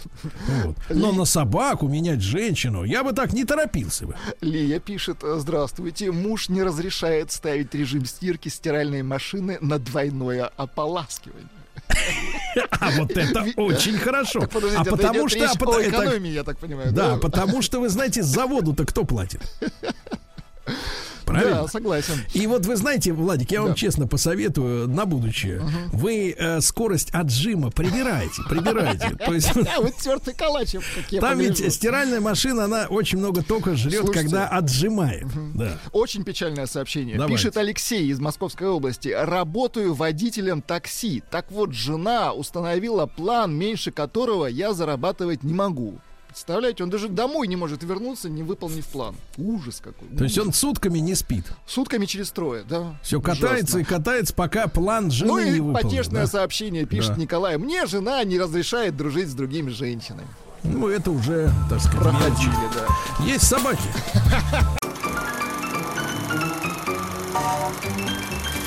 Фильмы, изменившие историю кино. Друзья мои, итак, наш проект «Фильмы, изменившие историю кино». И с нами на связи Олег Грознов, киновед, искусствовед, научный сотрудник библиотеки имени Тургенева. Олег, доброе утро. Здравствуйте.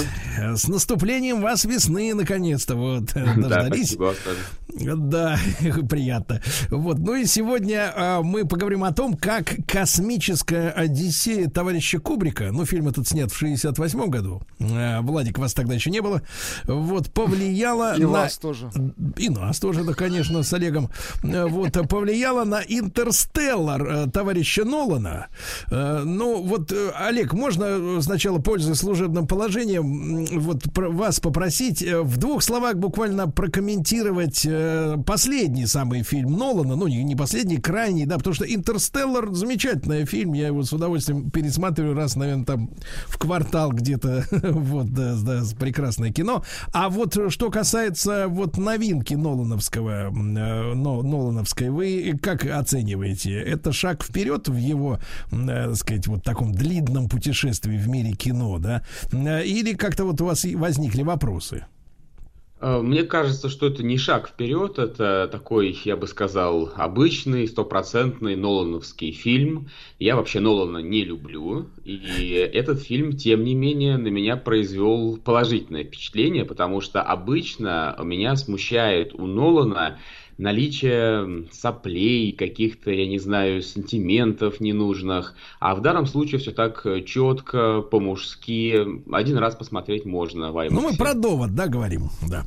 Да. Вот, хорошо. Ну, это так, буквально пару слов. а, Но э, э, давайте, давайте вернемся, да, к нашей истории о влиянии действительно космической Одиссеи. Вы видите это влияние, если такой короткий опрос? Или, или это вот как бы кинокритики притягивают за уши? Вот, э, да, потому что все-таки космическая тема, да, это такая тема-то общая, как говорится, дорожка уже проторена.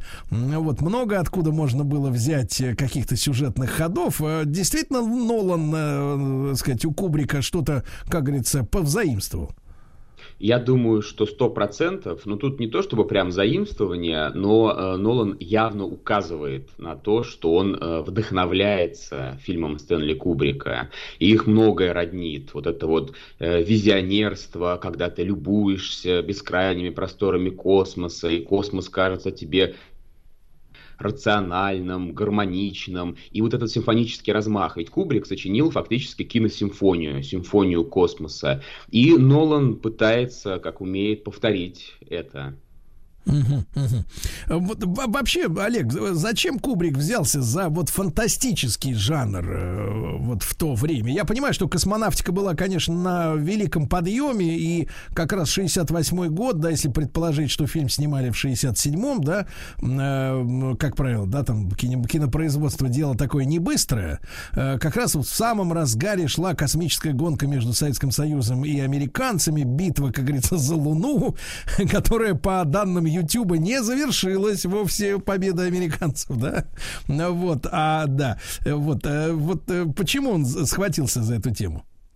Самое любопытное, что у Кубрика все еще медленнее, чем у других кинематографистов. Фильм снимался в 65 году и вышел на экраны в 68-м. Он долго снимался, еще до этого долго писался сценарий. Но э, Кубрик на самом деле заинтересовался темой внеземной жизни. То есть ему не столько было а, интересно погрузиться в вопросы астронавтики и космонавтики, сколько понять, есть ли внеземная жизнь и как вообще возникла жизнь на Земле, как возник разум. Вот это, мне кажется, была основная его интенция. И ему хотелось в целом, конечно же, как э, человеку, жившему в 60-е годы, когда Гагарин полетел в космос и так далее, ему хотелось э, показать зрителям, дать им возможность понять, что это такое, бороздить бескрайние просторы космоса. А как вы думаете, он к какой позиции-то склонялся? Ну, и вообще, в принципе, в тренде какая была позиция? Что мы, как говорится, одиноки во Вселенной, или что космос это есть единый такой мыслительный, творческий организм, в котором мы, конечно, составная часть, но не самое главное. А, Вот. Или космос это такое мертвечина, да, вот мертвечина, просто какие-то обломки там э, валятся со всех сторон, и в хаосе вот так вот все это миллиарды лет продолжается без смысла и как без всякого.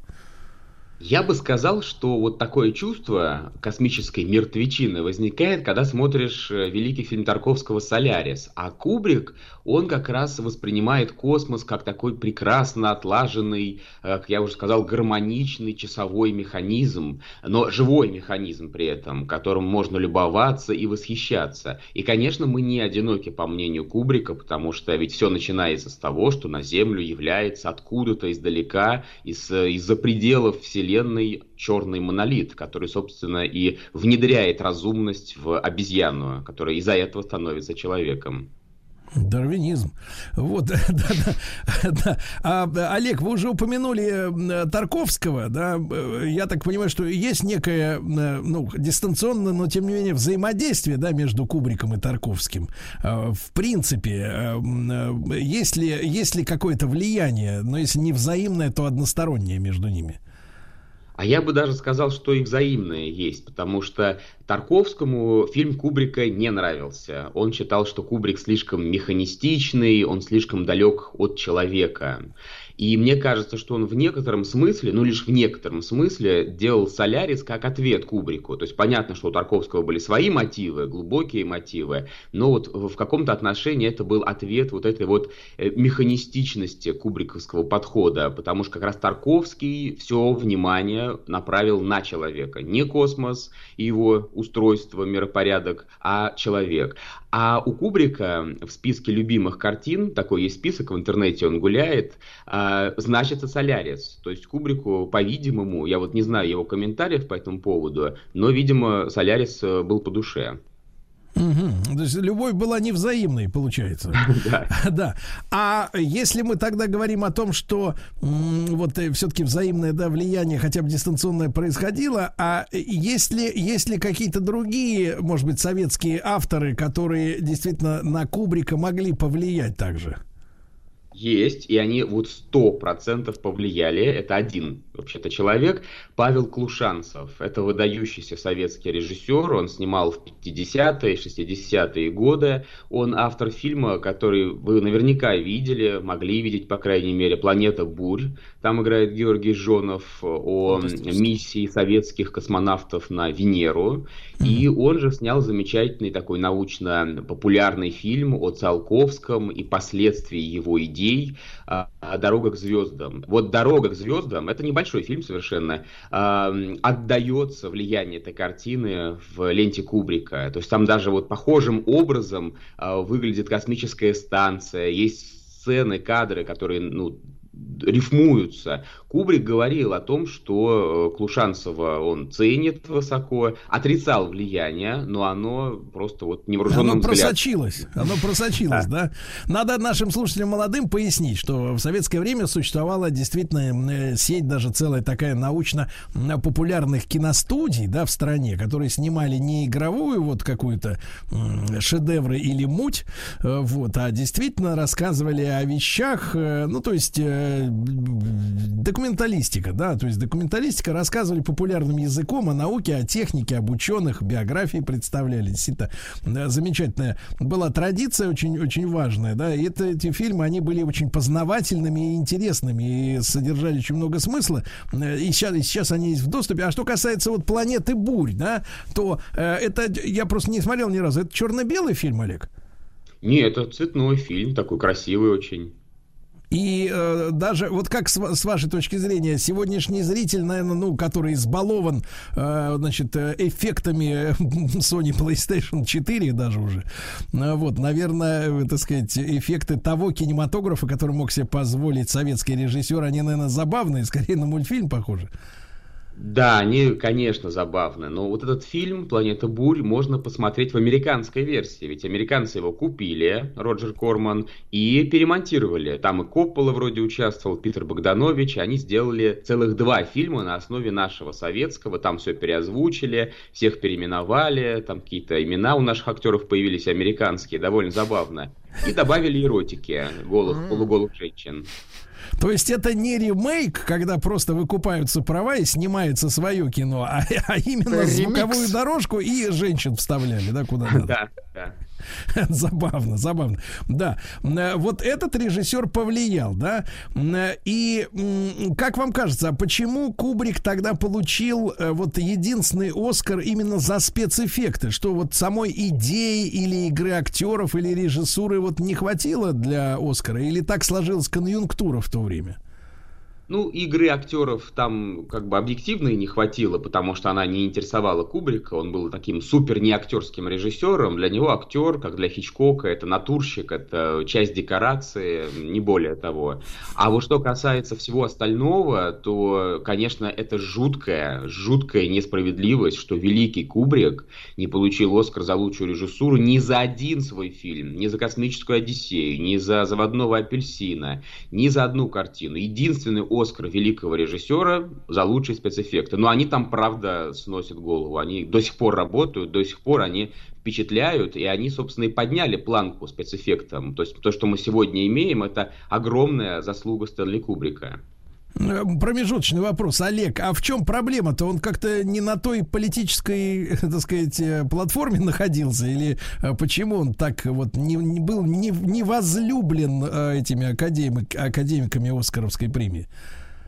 Ну вот есть такая история в Голливуде, отдельные режиссеры, которые, по-моему, слишком талантливые, что ли, чтобы вмонтироваться в систему. То есть тут даже дело не в политических взглядах, но просто вот они какие-то вещи в себе, они что-то такое творят гениальное, но эта гениальность не всегда укладывается в понимание киноакадемиков. То есть, если других получается, что если такому дать, то на следующий год никому давать нельзя, потому что все остальные тараканы.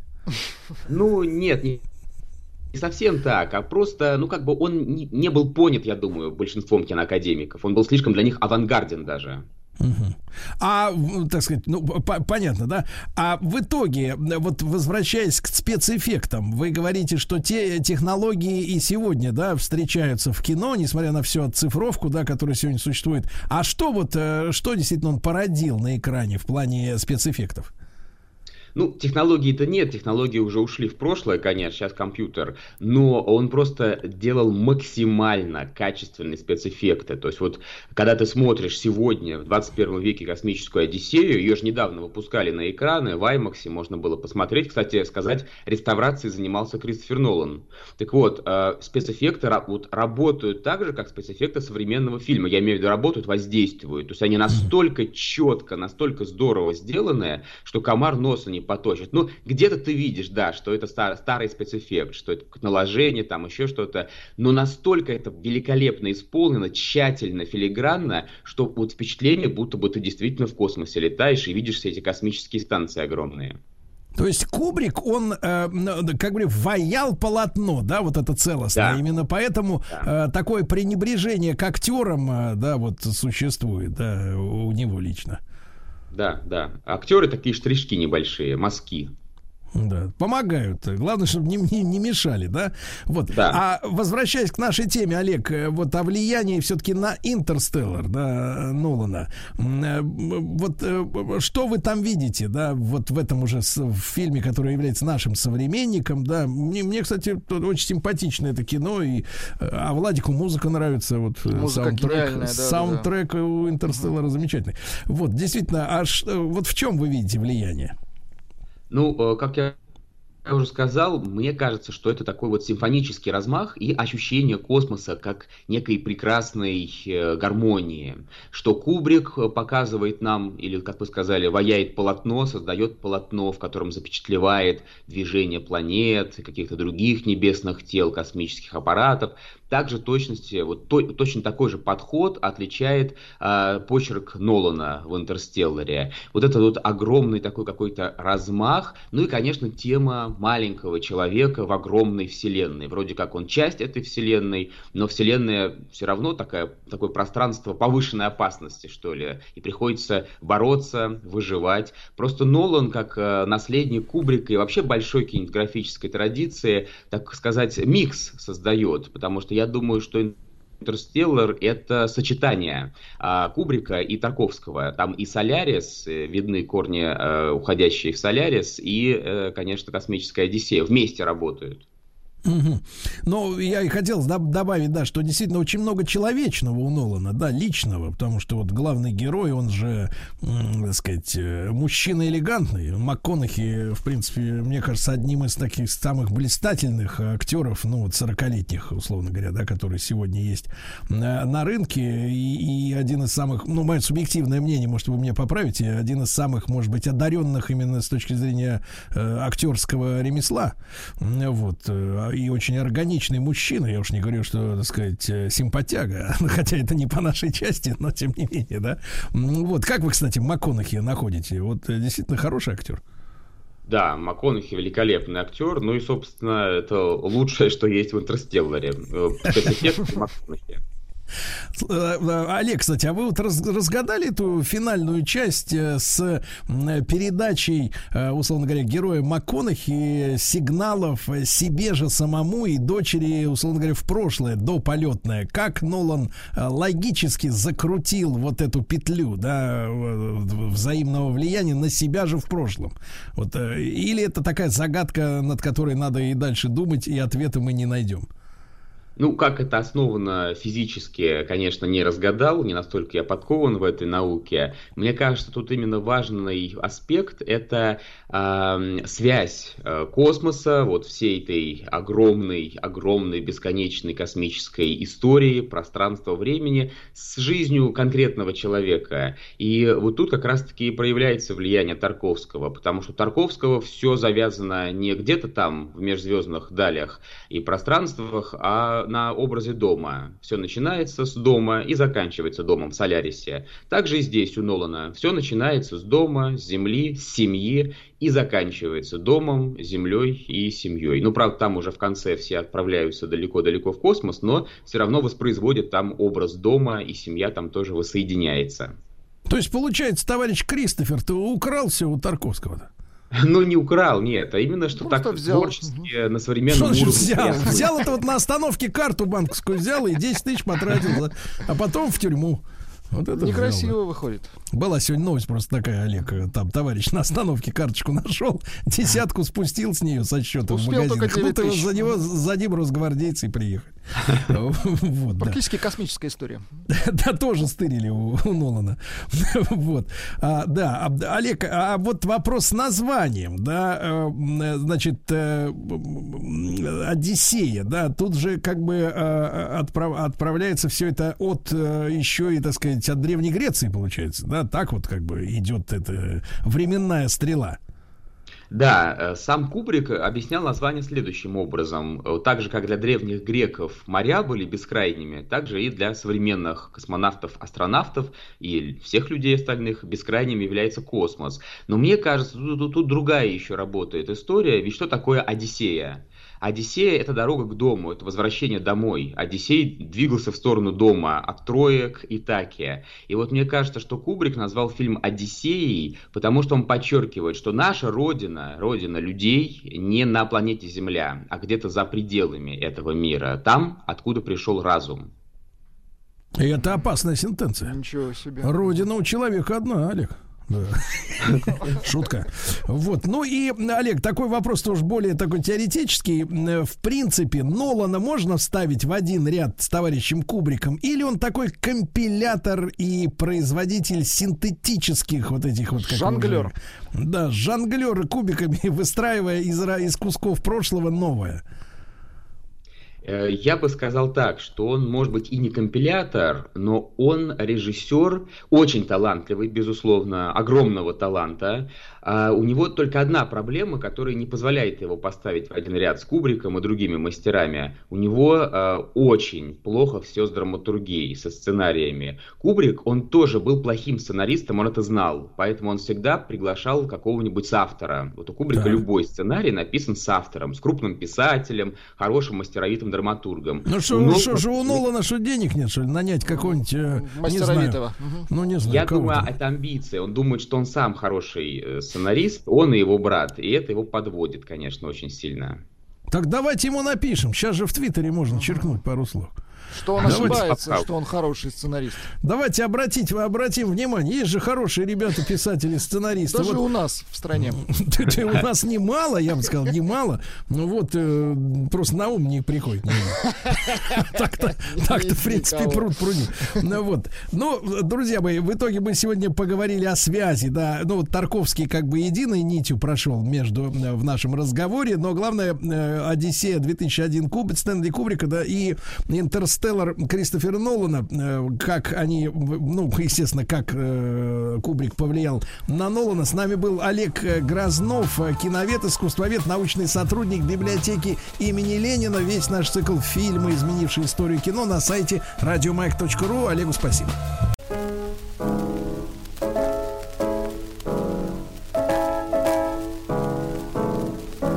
сердце большое в работе горит. Врач народов. Ну что ж, прозвучали аккорды моей любимой э, заставки, сделанной Владиком.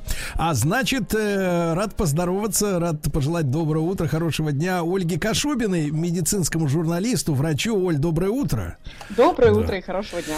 Да, ну и сегодня-то у нас тема такая. Мы э, с вами, товарищи, э, путешествуем по медицинам разных стран и эпох в рубрике «Врач народов». И сегодня у нас медицина, которая была, ну как-то мы сразу вот в, в одну охапку всех их сгребли гребли. Интересно будет узнать, есть ли какие-то принципиальные различия между ними. Но, тем не менее, индейцы замечательные, которых вырезали испанцы, громили англичане, да, и тем не менее, вот э, до нас дошли сведения ацтеки, инки и майя. Вот их медицину, Оля, ну вот я смотрел внимательно э, фильм Мела Гибсона, Апокалип, да? Апокалипто.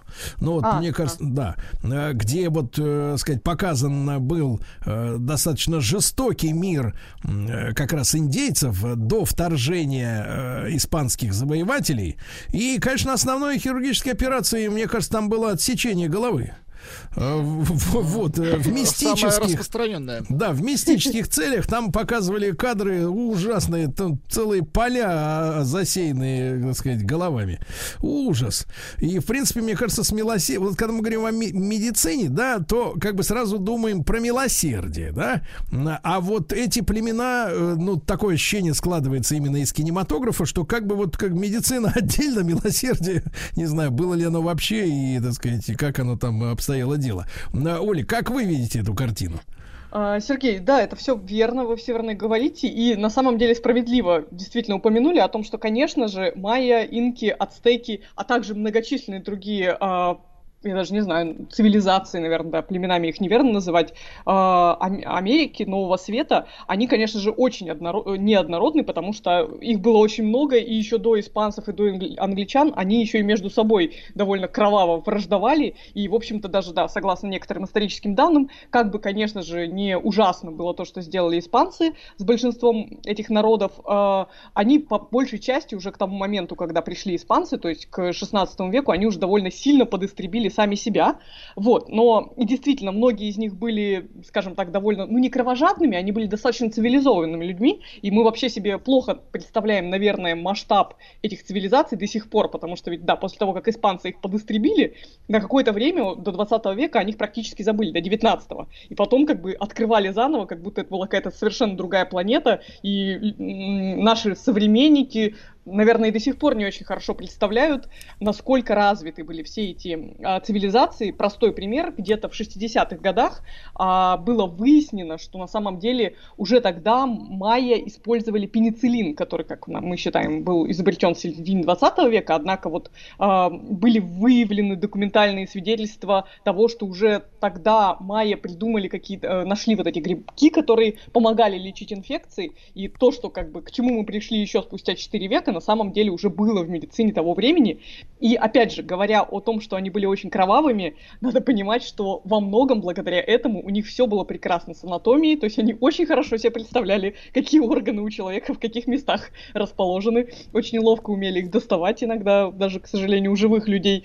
А, и э, хирургия у них также была очень развита, потому что поскольку считалось, что а, богов нужно поить кровью, они, в общем, не всегда доводили человека до смерти э, кровопусканиями и знали, в каких местах нужно делать проколы, чтобы человек потом выжил. Вот, поэтому на самом деле ну это, Оля, это не про, пи, не про пиявки речь идет, да? Это как бы... Конечно нет, конечно нет, безусловно. А, и вот, на самом деле, а, говоря о кровожадности, так сказать, майя и других а, цивилизаций, надо понимать, да, что у них что, кстати, очень характерно и многое говорит об их медицине, у них было представление о загробной жизни, и для, для многих из них считалось, что, в общем, смерть э, на жертвенном алтаре это ничего страшного, потому что вот потом-то начинается настоящая жизнь, и в этом смысле, я думаю, это во многом предопределило отношение к разным болезням. То есть, если ты болеешь, ну ничего страшного, как бы в следующей жизни нормально будет. Не обязательно уж так, так, так сильно много усилий прикладывать к тому, чтобы вылечиться. А из этих цивилизаций, как вы их называете, Ольга, э, самая продвинутая в медицине медицинском плане какая? А, сложный вопрос, потому что действительно они были очень разные, да, как известно, у них э, вот то, что мы как бы всех их объединяем и гребем под одну гребенку, э, это неверно, потому что, например, э, насколько я знаю, у Майя было колесо, у инков его не было, потому что инки жили в горах э, в э, Южной Америке, и Им там оно за ненадобностью, да, да, да. правильно? Э, так же, как, так и, например, кипу, да, вот эта письменность на узелочках. В общем, да, кстати, параллельно хочу, хотела сказать, что лично мне кажется, что действительно инки были самые развитые, Е, потому что, да, Мачу-Пикчу очень большие какие-то каменные сооружения, все эти дороги. В общем, мне, у меня почему-то убеждение, что они были наиболее продвинутыми и в медицине в том числе. Однако, к сожалению, мы по большей части не можем ничего про это говорить, потому что испанцы сожгли практически все книги, в частности у Майя, кроме трех книг. То есть они параллельно были, были теми, кто уничтожал эту культуру, а они же и сохраняли, потому что только благодаря испанцам какие-то документальные свидетельства, какие-то переписанные э, рецепты, схемы, книги, переведенные на испанский язык, так и попали э, в Старый Свет. В общем, такой двоякая, двоя, двоякая роль испанцев в, в просвещении нашем. Ну, а вы как врач, вот э, чему действительно удивляетесь, э, кроме пенициллина? Пенициллин, конечно, а... волшебная история совершенно. Да, ну вот раз, да, и, кстати, иронично, что касается пенициллина, да, что, как известно, да, уничтожили э, тех же самых инков и э, ацтеков, в первую очередь, не только э, порох и ружья, и сталь испанский, но также инфекции, которые испанцы привезли из Старого Света. Очень большое количество. Понимаете, это же были действительно миллионные цивилизации. Там вот на месте нынешнего Мехико, когда был город, в котором жило, по-моему, ох, не соврать бы, ну, там, по-моему, жило 500 тысяч человек, то есть, а может даже больше в лучшие времена, это была древняя столица ацтеков, и, ну, как бы по тем меркам тех городов европейских это было огромное население, и вот это население, миллионные цивилизации, они просто сократились на 90%, не только из-за того, что их истребляли, а потому что вот эти развитые прогрессивные цивилизации были очень неустойчивы к инфекциям, которые пришли из Старого Света. У них не было иммунитета к оспе. Оспа была, конечно, страшной болезнью, но более-менее у европейцев уже хоть какая-то там была выживаемость, они, в общем, переживали в большинстве своем. Ольга, а те им, а те им взамен сифилис дали, правильно? А, справедливо, да, справедливый обмен обмен в кавычках, да, что сказать. Но если говорить о действительно потрясающих каких-то достижениях медицинских, которые мы, в которых мы абсолютно уверены, которые бесспорны, это, конечно же, у инков, раз уж они мне так понравились, трепанация черепа. А, насколько я знаю, недавно было исследование, которое показывало, что 83% пациентов, которым делали трепанацию черепа, то есть сверлили отверстие в голове, в черепе, так. да, они выживали. И, и некоторые... Ольга, а можно подчеркнуть, вот мы с Владиком не совсем просвещены в этом смысле. С нами нет еще одного ведущего врача сейчас. Ну, он бы нас, конечно, одернул бы. Но зачем в голове э, еще одно отверстие?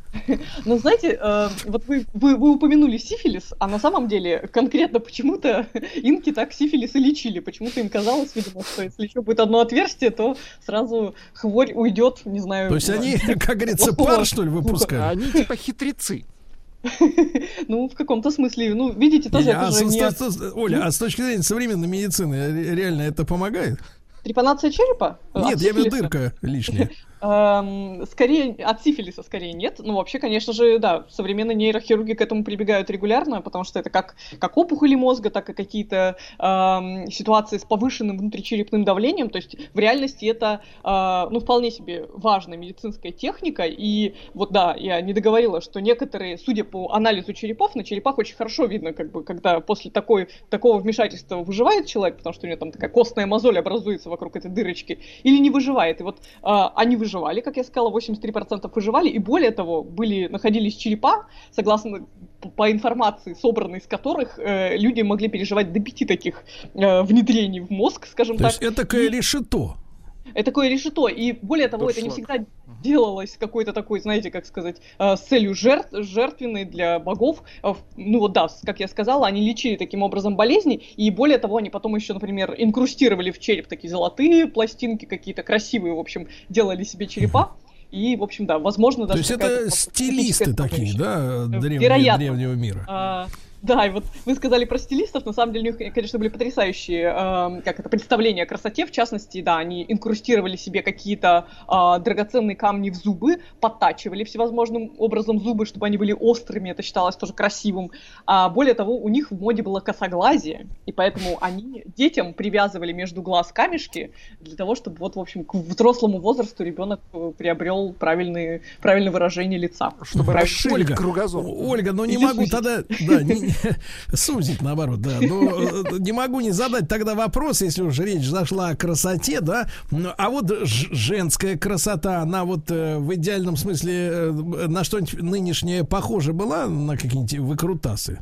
Вы знаете, мне не попадалось. Видите, да, мы все-таки говорим о такой эм, о стыке с медициной и вот каких-то конкретных медицинских вмешательств, которые бы, э, ну, можно было расценить как э, косметологические, мне не попадалось. Однако меня весьма заинтересовало то, что э, в те времена у инков и ацтеков было некое подобие гормональной контрацепции.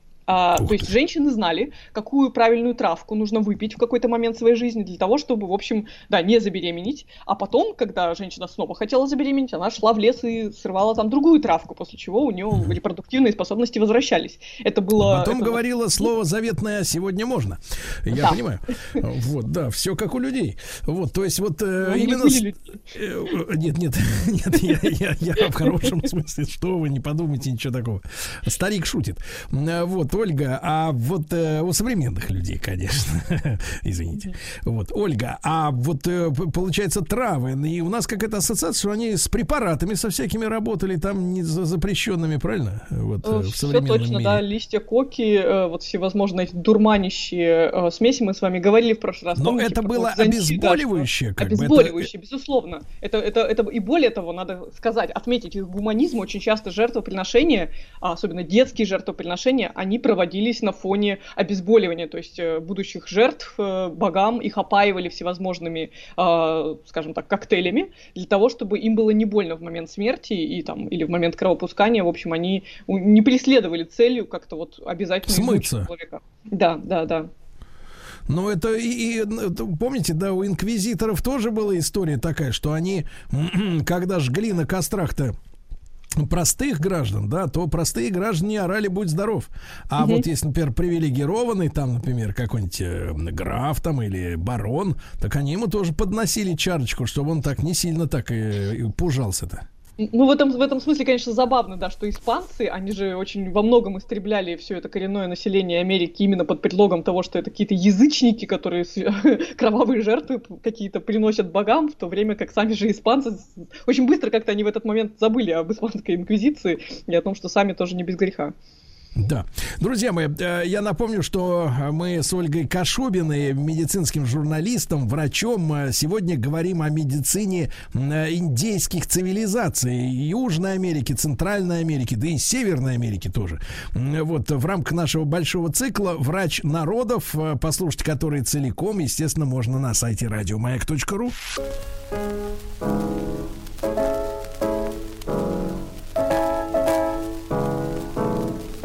Чье сердце большое в работе горит. Врач народов.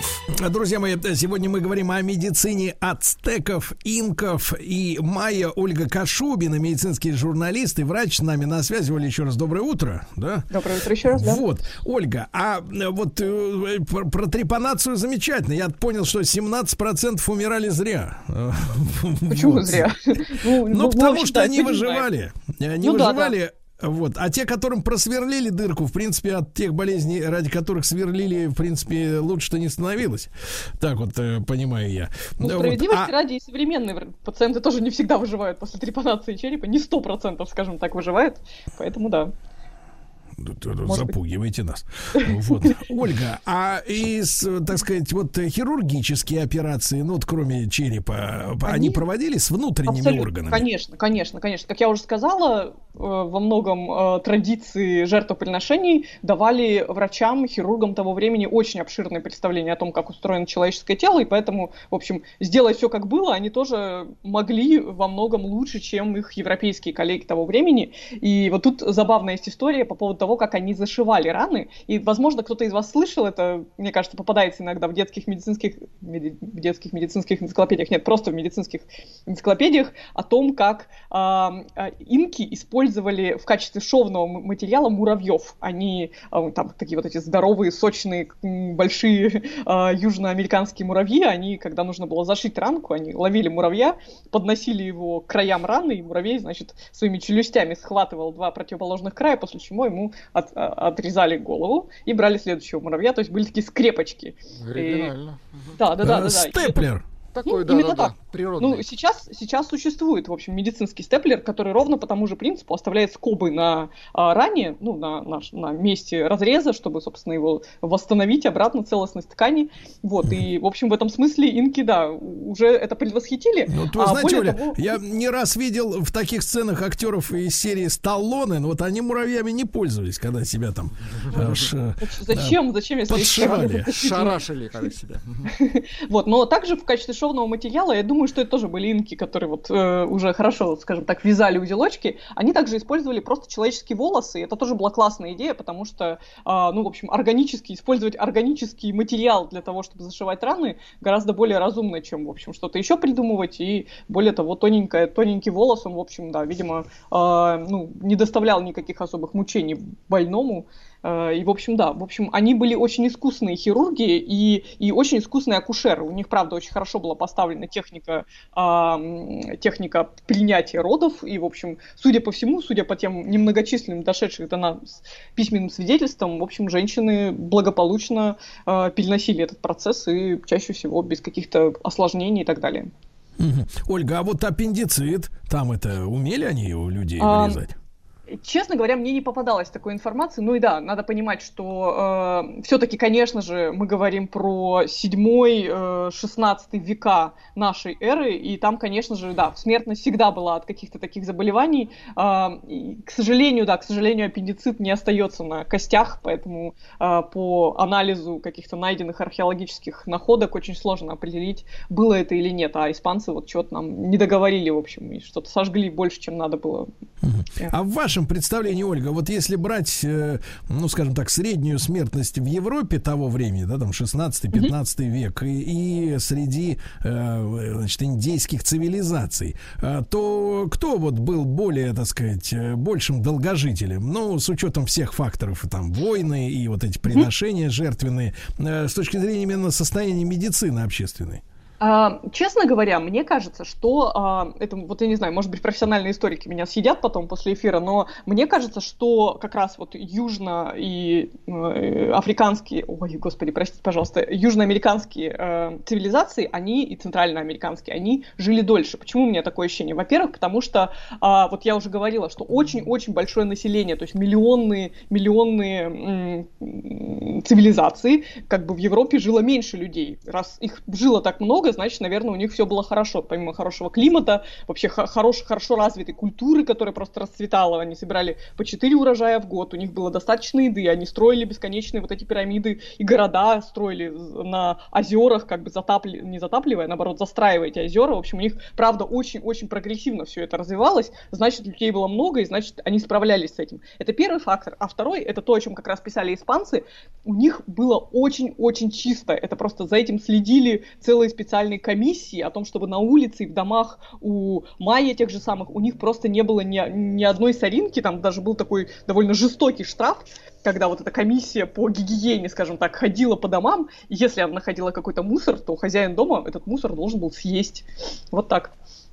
Как же так получилось-то, что э, в, в руках у грязнулик жестоких, тупых, да и менее продвинутых оказался в распоряжении флот, да, угу. и, так сказать, и огнестрельное оружие, при помощи которого и была истреблена цивилизация более высокого, ну, скажем так, более высокой степени организации именно повседневной жизни человека, да, не военной именно жизни, угу. а именно повседневной. Это, это наводит это нас на, на серьезное размышление, потому что, э, ну, волей-неволей, но я продолжаю делать, а, а, так сказать, какие-то ассоциации проводить, да, с современностью, да, когда нам наследники конкистадоров тоже советуют, как жить надо.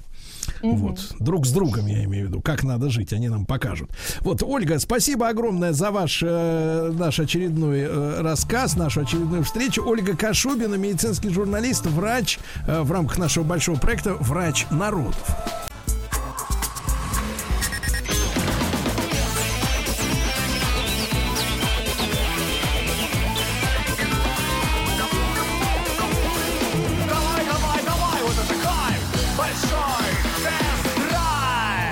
Конечно, товарищи, в таком состоянии, в котором надо обычно слушать такие песни, за руль садиться не надо. Не надо. Сначала проспаться, протрезветь, правильно, да? Никаких алкослучаев за рулем, товарищ. Я да? рыва, я рыва. Да, да, да. Ну и что надо сказать? Вот мне, по, мне рекомендуют наши помощники, в частности, Наташа, девушка с прекрасным музыкальным вкусом. Вот, значит, советует напомнить, что по понедельникам в некоторых городах вещания радио Маяк уходят на профилактику, сказать, профилактику, то есть контакты смазывают спиртом. В общем-то, наши передатчики так завелось э, уже давно достаточно, поэтому можно слушать эфир э, в эти критические для слушателей дни, в общем-то, через сайт радиомаяк.ру. Совершенно да? точно. Да. Вот. Значит, ребят, я хочу вас познакомить с несколькими новостями. К сожалению, написал Рустам Ивановичу. Так. А он говорит, голоса нет. Ай-яй-яй-яй. Нет голоса. Вот, э, так сказать. Ну, здоровья, да, да. Рустам Иванович. Здоровья, Рустам Иванович. Надо, надо смазать регулярно, Конечно. надо горлышко смазывать, каким-то люголем там или еще чем-то. Ну, мы с ним найдем лекарство, я думаю, найдем. Так вот, э, друзья мои, тут интересная статистика. Как всегда, в первой половине новости важные и любопытные. Во второй части нашей программы новый автомобиль, который, ну, это, это сенсация, что на нашем рынке оказываются новые автомобили.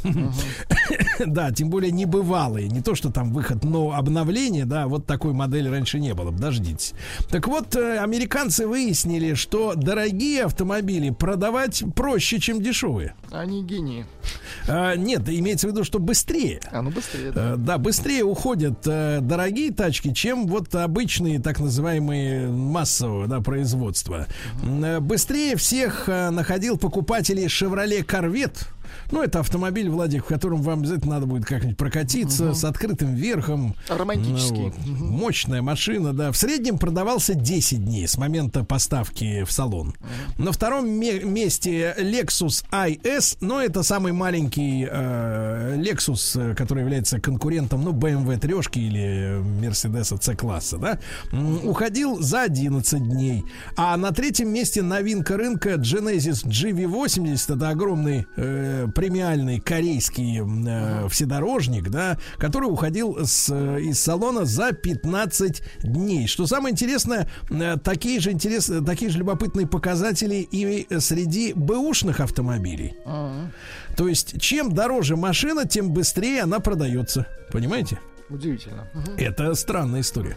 А большинство водителей игнорируют лампочку check engine. Ну, дело в том, что, конечно, большинство водителей не знают, что она так называется. Да что горит, черт тебя Потому знает. что, как правило, как правило, значит, конечно, в нек- некоторые автопроизводители э, вот выводят на экран эту надпись, да, на дисплей водительской, а другие просто по старинке рисуют двигатель. Вот, то есть какие-то неполадки с мотором. Check engine, это значит проверь мотор. Вот. А если ты с детства не знаешь, что engine это мотор, то м, что ты будешь Что- суетиться? Чем ты можешь по- помочь машине? конечно. Да-да-да. 25% водителей заявляют, что не обращают на эту лампочку вообще никакого внимания. Горит и горит, и ладно. Дальше. Э, Сумасшедшая история. General Motors запатентовал систему массажа ног сжатым воздухом. Круто. Ну-ка. Ну, погодите, вы же босиком-то не, не, не водите машину. Ну, Ну, вы значит, вообще... значит, а, значит, настолько крепкий массаж. Представляете, он берет сквозь, понимаешь, дубовую Сквозь кожу. педаль, сквозь Да-да, педаль сквозь проминает. обувь. Да-да-да, ну это интересно. Значит, э, встроенную в сиденье функцию массажа многие уже знают, это нормальная история, да? Вот. А теперь патентная заявка описывает довольно сложную пневматическую конструкцию, которая массирует ноги при помощи развитой, или, как говорили э, в период э, Брежнева, развитой системы воздуховодов в полу автомобиля. Э, Рядом баллон со сжатым воздухом, понимаете, да? Массаж доступен для всех пассажиров, а вот у водителя нет. Ну, потому что ему Водитель на- не ему на педали нужно сжать. Да, но пассажирам надо снимать обувь. В этом смысле, конечно, понадобится и дополнительный Э, освежитель. Вентилятор. Да, да, освежитель, да. Вот, ну, соответственно, едешь, а тебе массируют ступни Очень сжатым хорошо, воздухом. прекрасно, да, прекрасно. А в России снова расширился список автомобилей, которые облагаются налогом, налогом за роскошь. А за Вот. рож- э, роскошь ответите. За роскошь надо ответить рублем. Так вот, отныне Минпромторг, э, ну, они регулярно обновляют э, эти, так сказать, списки, да, считает роскошью богато оснащенные длиннообразные, длиннобазные э, минивены Citroën Space Tourer, это Space Tourer по-нашему, ну, это микроавтобус большой, и Peugeot Traveler, то есть длиннобазные. Э, Топ-версии Шкода Кадьяк чешской сборки, очень популярная машина у нас, да. Э, Mazda CX-9, ну это самый большой кроссовер от Mazda. Honda Pilot или по-нашему Pilot, тоже здоровая машина. Kia Mahav, новый. М, И Toyota Fortuner. От слова фортуна, удача. Э, Также налог придется заплатить владельцам базовых э, трешек BMW. Э, То есть, ну, вот в, в свое время, ну, скажем так, Они не платили. нет, нет, вначале, ну, во-первых, не платили, но в начале десятых годов BMW установил настолько м, демократические цены, на свои трешки, э, что, в принципе, даже остальные участники так называемого, ну, привилегированного авторынка даже как-то косо смотрели в сторону BMW, что, мол, что это вы цены-то держите какие-то демократические, типа.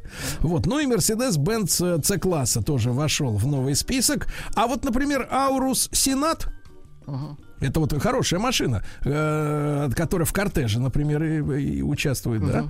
Вот, э, подорожал до 22 миллионов, а в списке его нету.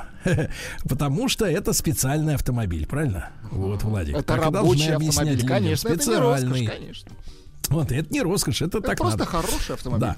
Юбилейный Volkswagen Golf GTI Клуб Спорт, ну я читаю по-немецки, Э, вот, э, 45, э, значит, с индексом 45, лишился наконец-то э, электронного ограничителя скорости. Вы знаете, ребят, что лет там, наверное, 20 уже назад э, на автомобиле стали ставить ограничители скорости. То есть достаточно странная история, потому что, э, ну, понятно, есть германские дороги, некоторые автобаны, так называемые, где можно действительно разгоняться до, ну, до, до пределов, да. Но во всех остальных странах э, Германия в этом смысле счастливая, скажем так, для мото- автогонщиков э, страна. Во всех остальных странах действуют жесткие, э, так сказать, нормативы, да, жесткие лимиты. И э, обычно сегодня автомобиль лимитирован 250 километров в час скоростью. Вот. Зачем 200, почему 250, если, например, во Франции максимум это 130? Э, честно говоря, совершенно непонятно. Но в юбилейной версии фольксвагеновцы убрали этот лимит полностью. То есть Но Ну, можно выжимать нет, сколько нет, хочешь. да и заехать на полигон. И Вот там, можешь конечно. выжимать сколько хочешь. Ну, кстати говоря, вот со своей точки, со своей стороны добавлю, мы как-то э, снимали очередной выпуск телевизионной версии большого тест-драйва. Много лет назад уже это происходило в Штатах э, на дне давным-давно высохшего озера. И мы, э, значит, естественно, имели полную возможность разогнать э, до э, максимума. Тогда у нас на тесте был Range Rover, самый большой. Вот, и вы знаете, конечно, стояла 50-градусная жара, может быть, это повлияло. Ну, там обычно в пустыне жарко. Вот, но мы даже не сумели, так сказать, вот разогнать машину до тех самых заветных 200, 250, которые были лимитом. Она где-то на 200, на 220 Нач- э, сказать, перестала трястись. дальше. Мгм. Прибо- Нет, трястись она не стала, а разгоняться перестала, да. Вот, ладно, дальше. Э, Техосмотр. Вот смотрите, какая история. Сейчас же идут э, разговоры и уже приняты специальные документы, да, что в этом году порядок прохождения техосмотра меняется, что люди должны быть э, зафиксированы, что они, по крайней мере, точно приезжали на этой машине в пункт технического осмотра, да, э, чтобы покончить с левыми техосмотрами, да, когда машина не приезжает, а бумага есть, да? Так вот, э, Общероссийский народный фронт пошел дальше. Посмотрите, какая история. Они предлагают сделать техосмотр добровольным. Так. А, но если ты, например, не хочешь проходить техосмотр, то для тебя повышается а, стоимость полиса ОСАГО. Элегантно. То есть ты потенциально этот самый более опасный участник движения. Ну, У тебя, например, могут да. тормоза отказать, или рулевая, так сказать, колонка, да, или еще что-нибудь в этом роде. И поскольку ты не хочешь проходить техосмотр, значит, ты в своей машине не уверен, правильно? Вот, то значит, надо просто заплатить больше, чтобы твоего ОСАГО хватило бы для компенсации тем э, участникам аварии, которая произойдет по твоей вине, если у тебя откажет э, техническое оборудование твоей машины. Ну, Ну, достаточно логично, логично. логично, Мне кажется, э, единственное, что так интуиция подсказывает, что это прекрасное предложение останется предложением. Вот, А, потому что как бы проходить техосмотр как бы должны все. да, да, немножко фантастическое, но тем не менее суть э, логики здесь, логика здесь присутствует, да. Дальше Toyota начала строить город с умными домами и с беспилотниками, ребята. Ух ты. Прямо у подножья знаменитой горы Фудзи. Вот, это в 100 километрах от Токио. Я там был. Э, в принципе, там мне предлагали съесть э, тухлые яйца черные. Так вас угощали, выходит, так? Вот это у них там, э, соответственно, лакомство. Лакомство, да. И, в принципе, сувениры. Вот все крутятся вокруг этого. Черные такие яйца вонючие. Ух, да. Так вот, э, 70 гектаров называется все это тканый город по-русски. И станет он экспериментальным домом для двух тысяч человек. И там будут испытывать на этих людях, э, значит, умные системы, которые помогают в быту. Значит, робототехника. Да, Э, дома с искусственным интеллектом, которые будут удовлетворять основные потребности, в том числе с помощью датчиков слежения за состоянием здоровья, да.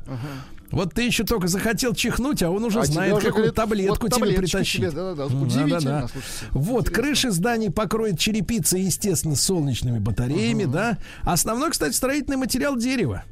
Дерево, да, то есть он считается экологичным, несмотря на то, что ради этого придется вырубить лес. Э, Вот э, в городе, значит, строят на территории бывшего завода японской марки под названием Хигаси Фудзи. Бы Вот. пере- переводится на русский как «Ничего себе, Фудзи». Да, да, да, ох-охо, какая фудза. Да, да, значит, э, пешеходные и велосипедные улицы будут переплетены с автомобильными дорогами, поэтому и название тканый, да, и там будут курсировать беспилотные машины под названием Еполет.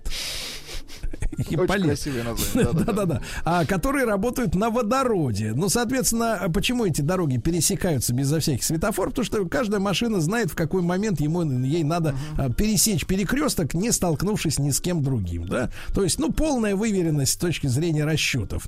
А Для отдыха, ты посмотри, т- там же люди будут работать. Для отдыха предусмотрено несколько парков, большая центральная площадь. Вот, за дизайн отвечает датский архитектор. Ну, датский дизайн мы знаем, да, плавные линии, дерево. Он так сказать, как- недорогой. Мгм. я бы не сказал. Вот первыми жителями станет группа из 360 разработчиков. Это пожилые люди и семьи с маленькими с детьми. Вот в ближайшие годы они там все заселятся, и на них будут, э, соответственно, там же будут проживать сотрудники Тойоты, э, вот торговцы, инженеры, и вот э, они будут показывать всем остальным, как надо жить. Город Понятно? будущего, типа. Ну, город будущего уже сейчас, да. Хорошо. Дальше, слушайте, забавнейшая история. В Подмосковье произошла массовая авария с участием ракетного комплекса С-400. Ничего себе. Так. Не волнуйтесь, ракета не пострадала.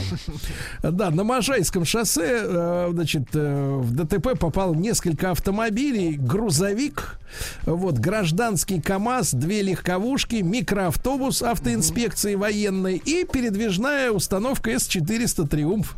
Ай-яй-яй. Как вы понимаете, установка оказалась Победила. самой крепкой. Победила, да. Но жертв нет, слава богу, все нормально, да. А дальше, э, для любителей французского автопрома, а Peugeot радикально изменил логотип, представляете? И совсем-совсем скоро, э, значит, э, произойдет премьера европейского Peugeot 308, ну, это гольф-класс автомобиля, да? Вот новый логотип. Раньше у них на логотипе у Peugeot кто был? Лев с ногами. Ага. Помните, да? Конечно, помню. А теперь Он- они при- решили, чтобы никого не обижать э, за океаном, да? Чтобы не обижать... Нет, а теперь просто голова рычащего льва.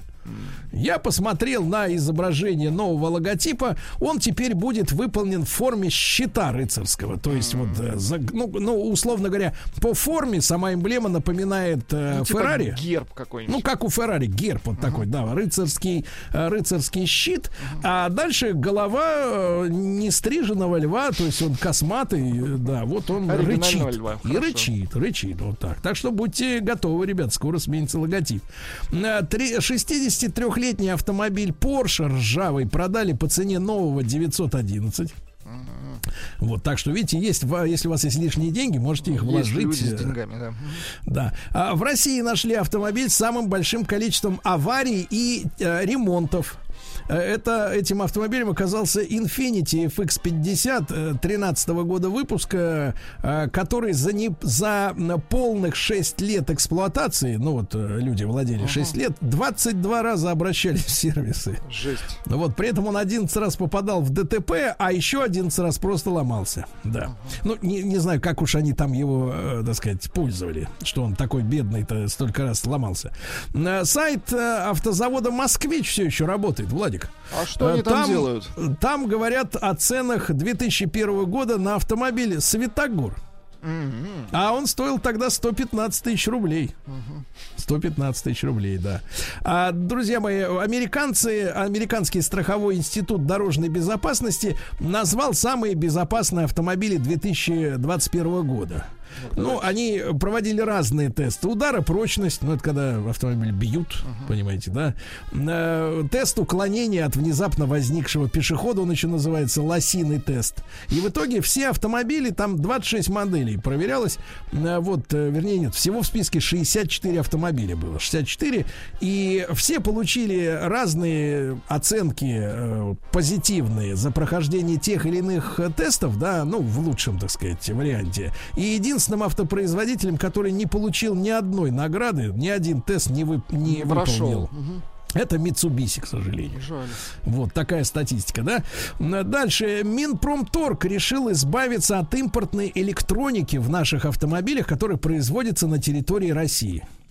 Вот, э, печальная статистика-то. В 2019 году доля российских электронных комплектующих не превышала 20 всего лишь процентов. Вы представляете?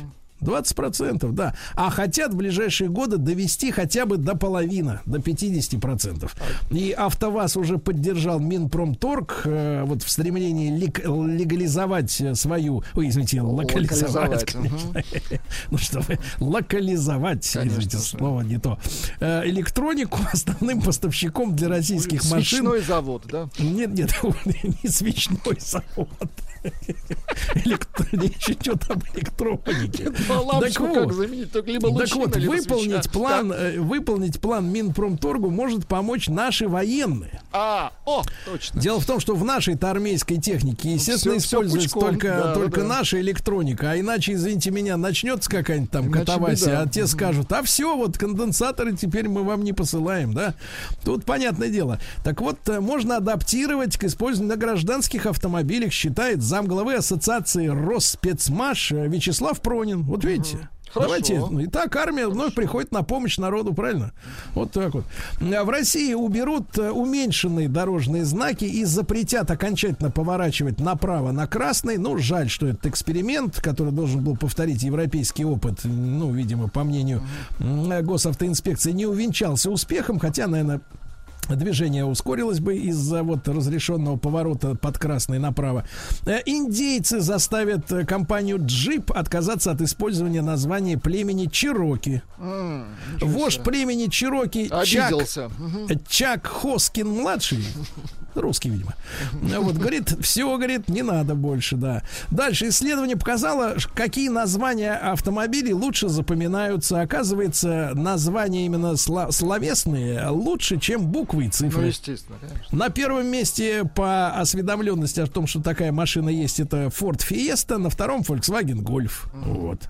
Ну и давайте что посмотрим на цифры. Опубликован свежий рейтинг лучших автомобильных марок.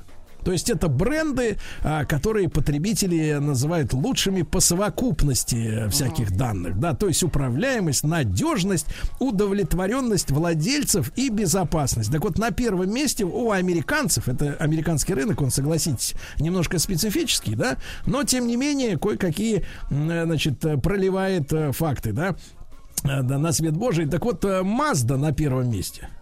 Мазда? М. Да, американцы назвали Мазду. И вот по счаст- счастливому стечению обстоятельств, а, как раз после новостей новостей спорта, у нас новинка рынка. Самый маленький кроссовер от Мазды, Mazda CX-30.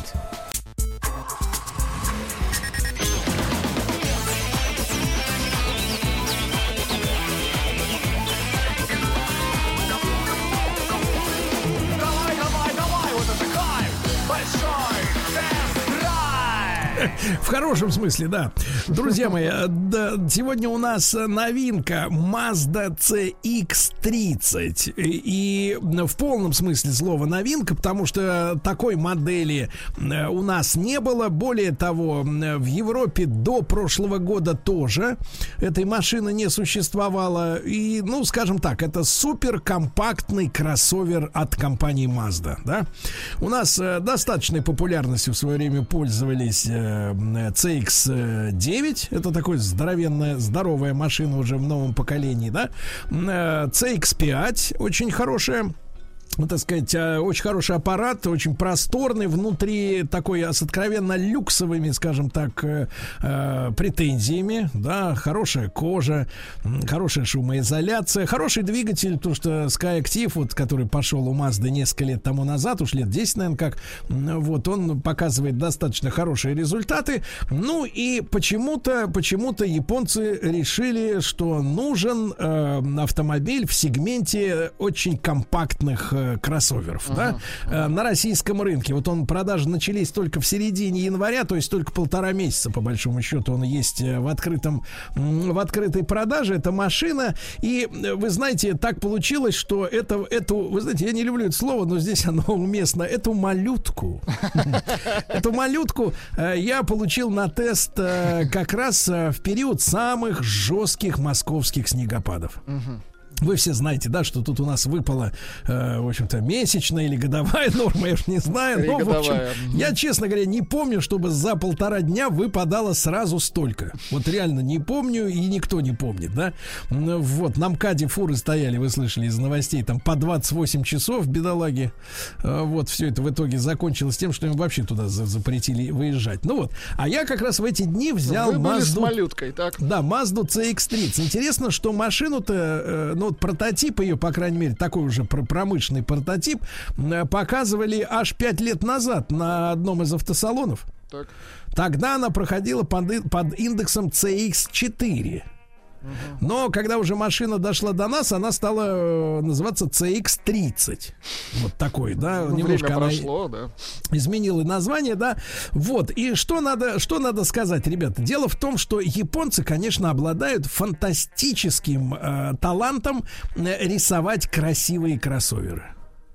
Я имею в виду, э, в частности, Infinity и, ко- и, конечно, Mazda. То есть вот кепка у Infinity, да, вот этот FX, который, ну, блистательно смотрится э, в любом поколении на дороге. И Mazda, которая тоже нашла свою фишку, они сумели нарисовать эту машину таким образом, что если ты к ней э, не приближаешься близко, да, если ты смотришь на нее на картинке, то, в принципе, да, это по всем параметрам это действительно такой кроссовер, то есть именно машина, которая внушает в тебя уверенность во внедорожных, э, прежде всего, да, характеристиках. Это огромный, ну, действительно, гигантский э, пластиковый обвес, да, и вокруг колесных арок, и вдоль, э, так сказать, э, порога, и на дверях, э, даже, я бы сказал, чрезмерное количество э, серого, темно-серого пластика, да, который говорит, кричит э, изо всех своих щелей, вот, да, это кроссовер. Но когда ты знакомишься с элементарными сведениями, да, то оказывается, что у машины у этой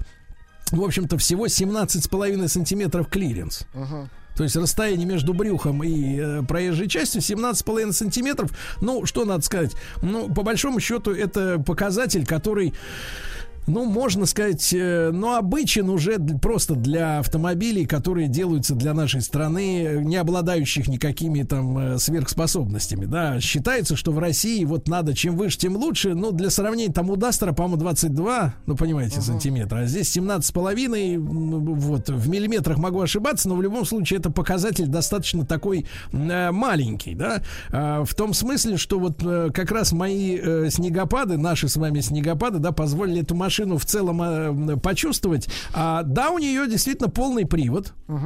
И когда снег, снега еще в, в утром, я как сейчас помню, утром снега выпало еще немного. Ну вот, а, действительно, все четыре колеса как-то вот, э, так сказать, закрутились, завращались, и я выехал, э, значит, со своего парковочного места под открытым небом э, без труда. Да, машина поднапряглась и Уверенно. все. Да, но к вечеру снега навалило еще Добавилось. и еще. Вот, и пришлось дергать.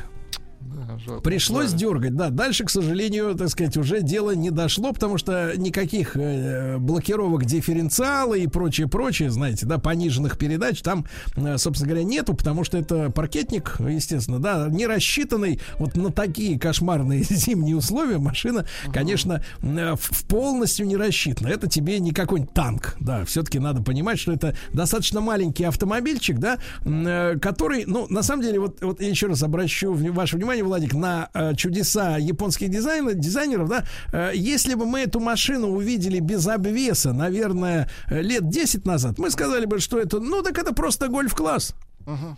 Вот, просто элегантный, зализанный, аэродинамичный, да, красивый автомобильчик. Но сегодня, когда в мире так все спуталось, так все смешалось, как говорится, в доме Облонских, да, э, что вот тебе говорят, это кроссовер, ты такой смотришь, да, это кроссовер.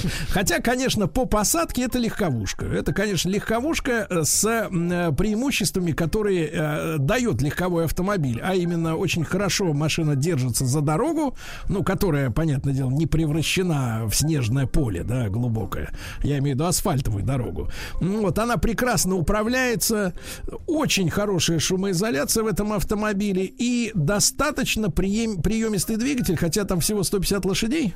Вот у этого мотора. Единственное, что расплачиваться, опять же, может быть из-за того, что мне пришлось тестировать этот автомобиль э, вот в снежных условиях. Расход, конечно, ну расход по, по моим таким внутренним ощущениям все-таки не соответствует э, э, размерам автомобиля. То есть меньше, чем там 9,5 литров.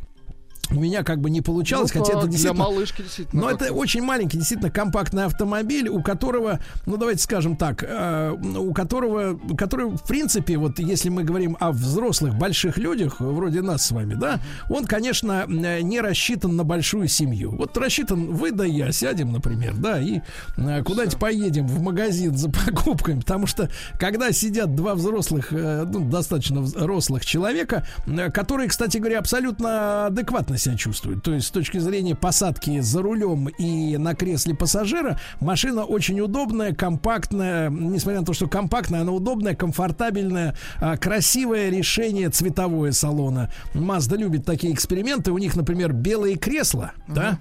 Но при этом черный пол, черные двери, да, и несколько таких, например, шоколадных коричневых э, тонов э, в некоторых деталях на торпедо, да. Ну, имеется в виду, что вы не запачкаете пол э, э, с, с- грязью, если в, в наше, в российское время будете, ну, с осени до весны будете использовать этот автомобиль, потому что э, когда ставят обычно э, белые кресла, то у вас салон становится сам светлым.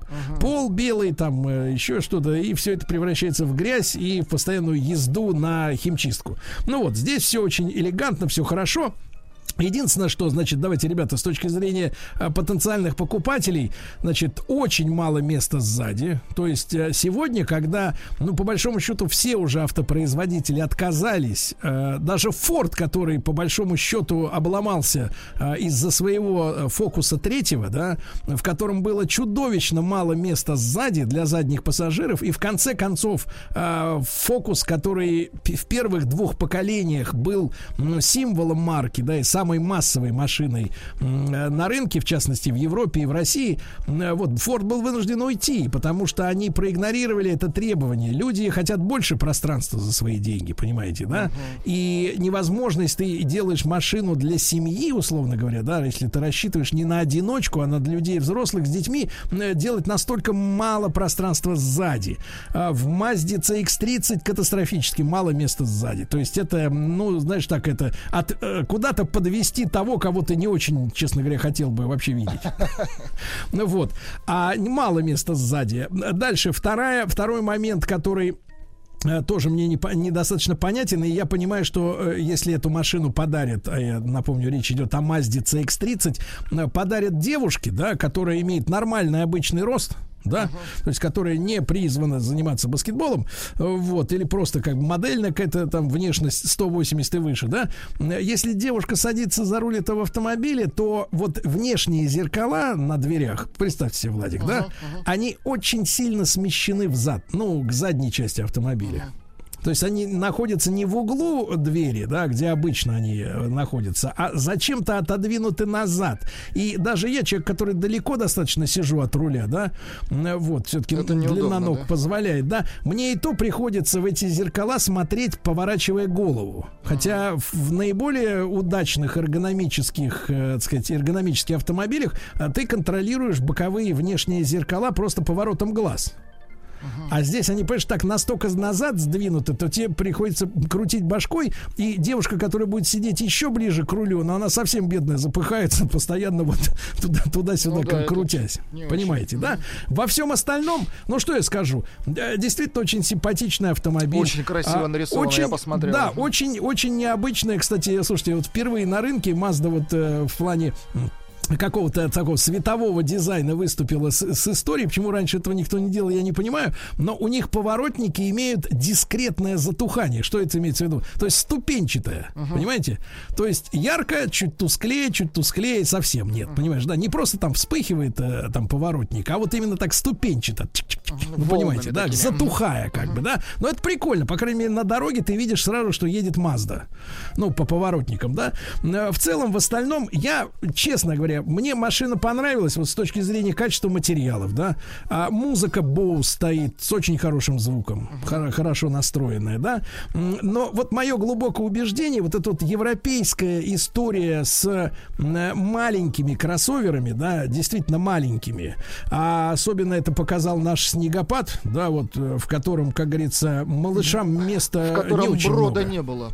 Да, да, да. Вот, все-таки, конечно, вот э, покупая такую, такую маленькую машину, надо понимать, э, что э, есть ограничения по разным, по разного рода параметрам и учитывать все-таки цену. Потому что при том, что он малыш, он все равно вот в нашей комплектации где-то стоил около двух с половиной. Ничего себе, малыш. А за эти деньги, конечно, можно, наверное, посмотреть Покрупнее. и что-то и что-то более крупное, да, и, по крайней мере, с более, выс- с более, так сказать, э, высоким клиренсом, да, автомобиль. Но это, опять же, э, на, я оставляю на откуп потребителей, потому что все-таки Мазду у нас в стране любят. Особенно Когда девушки. женщине, женщине говорил лет 10 назад, ты какую хочешь машину, А обязательно скажет Маздочку, матрешку. Потому что нравится, понимаете? А когда нравится, сердце-то не прикажешь, Владик, понимаешь? Сердце, тем более, если платить будет другое. Еще больше подкастов на радиомаяк.ру.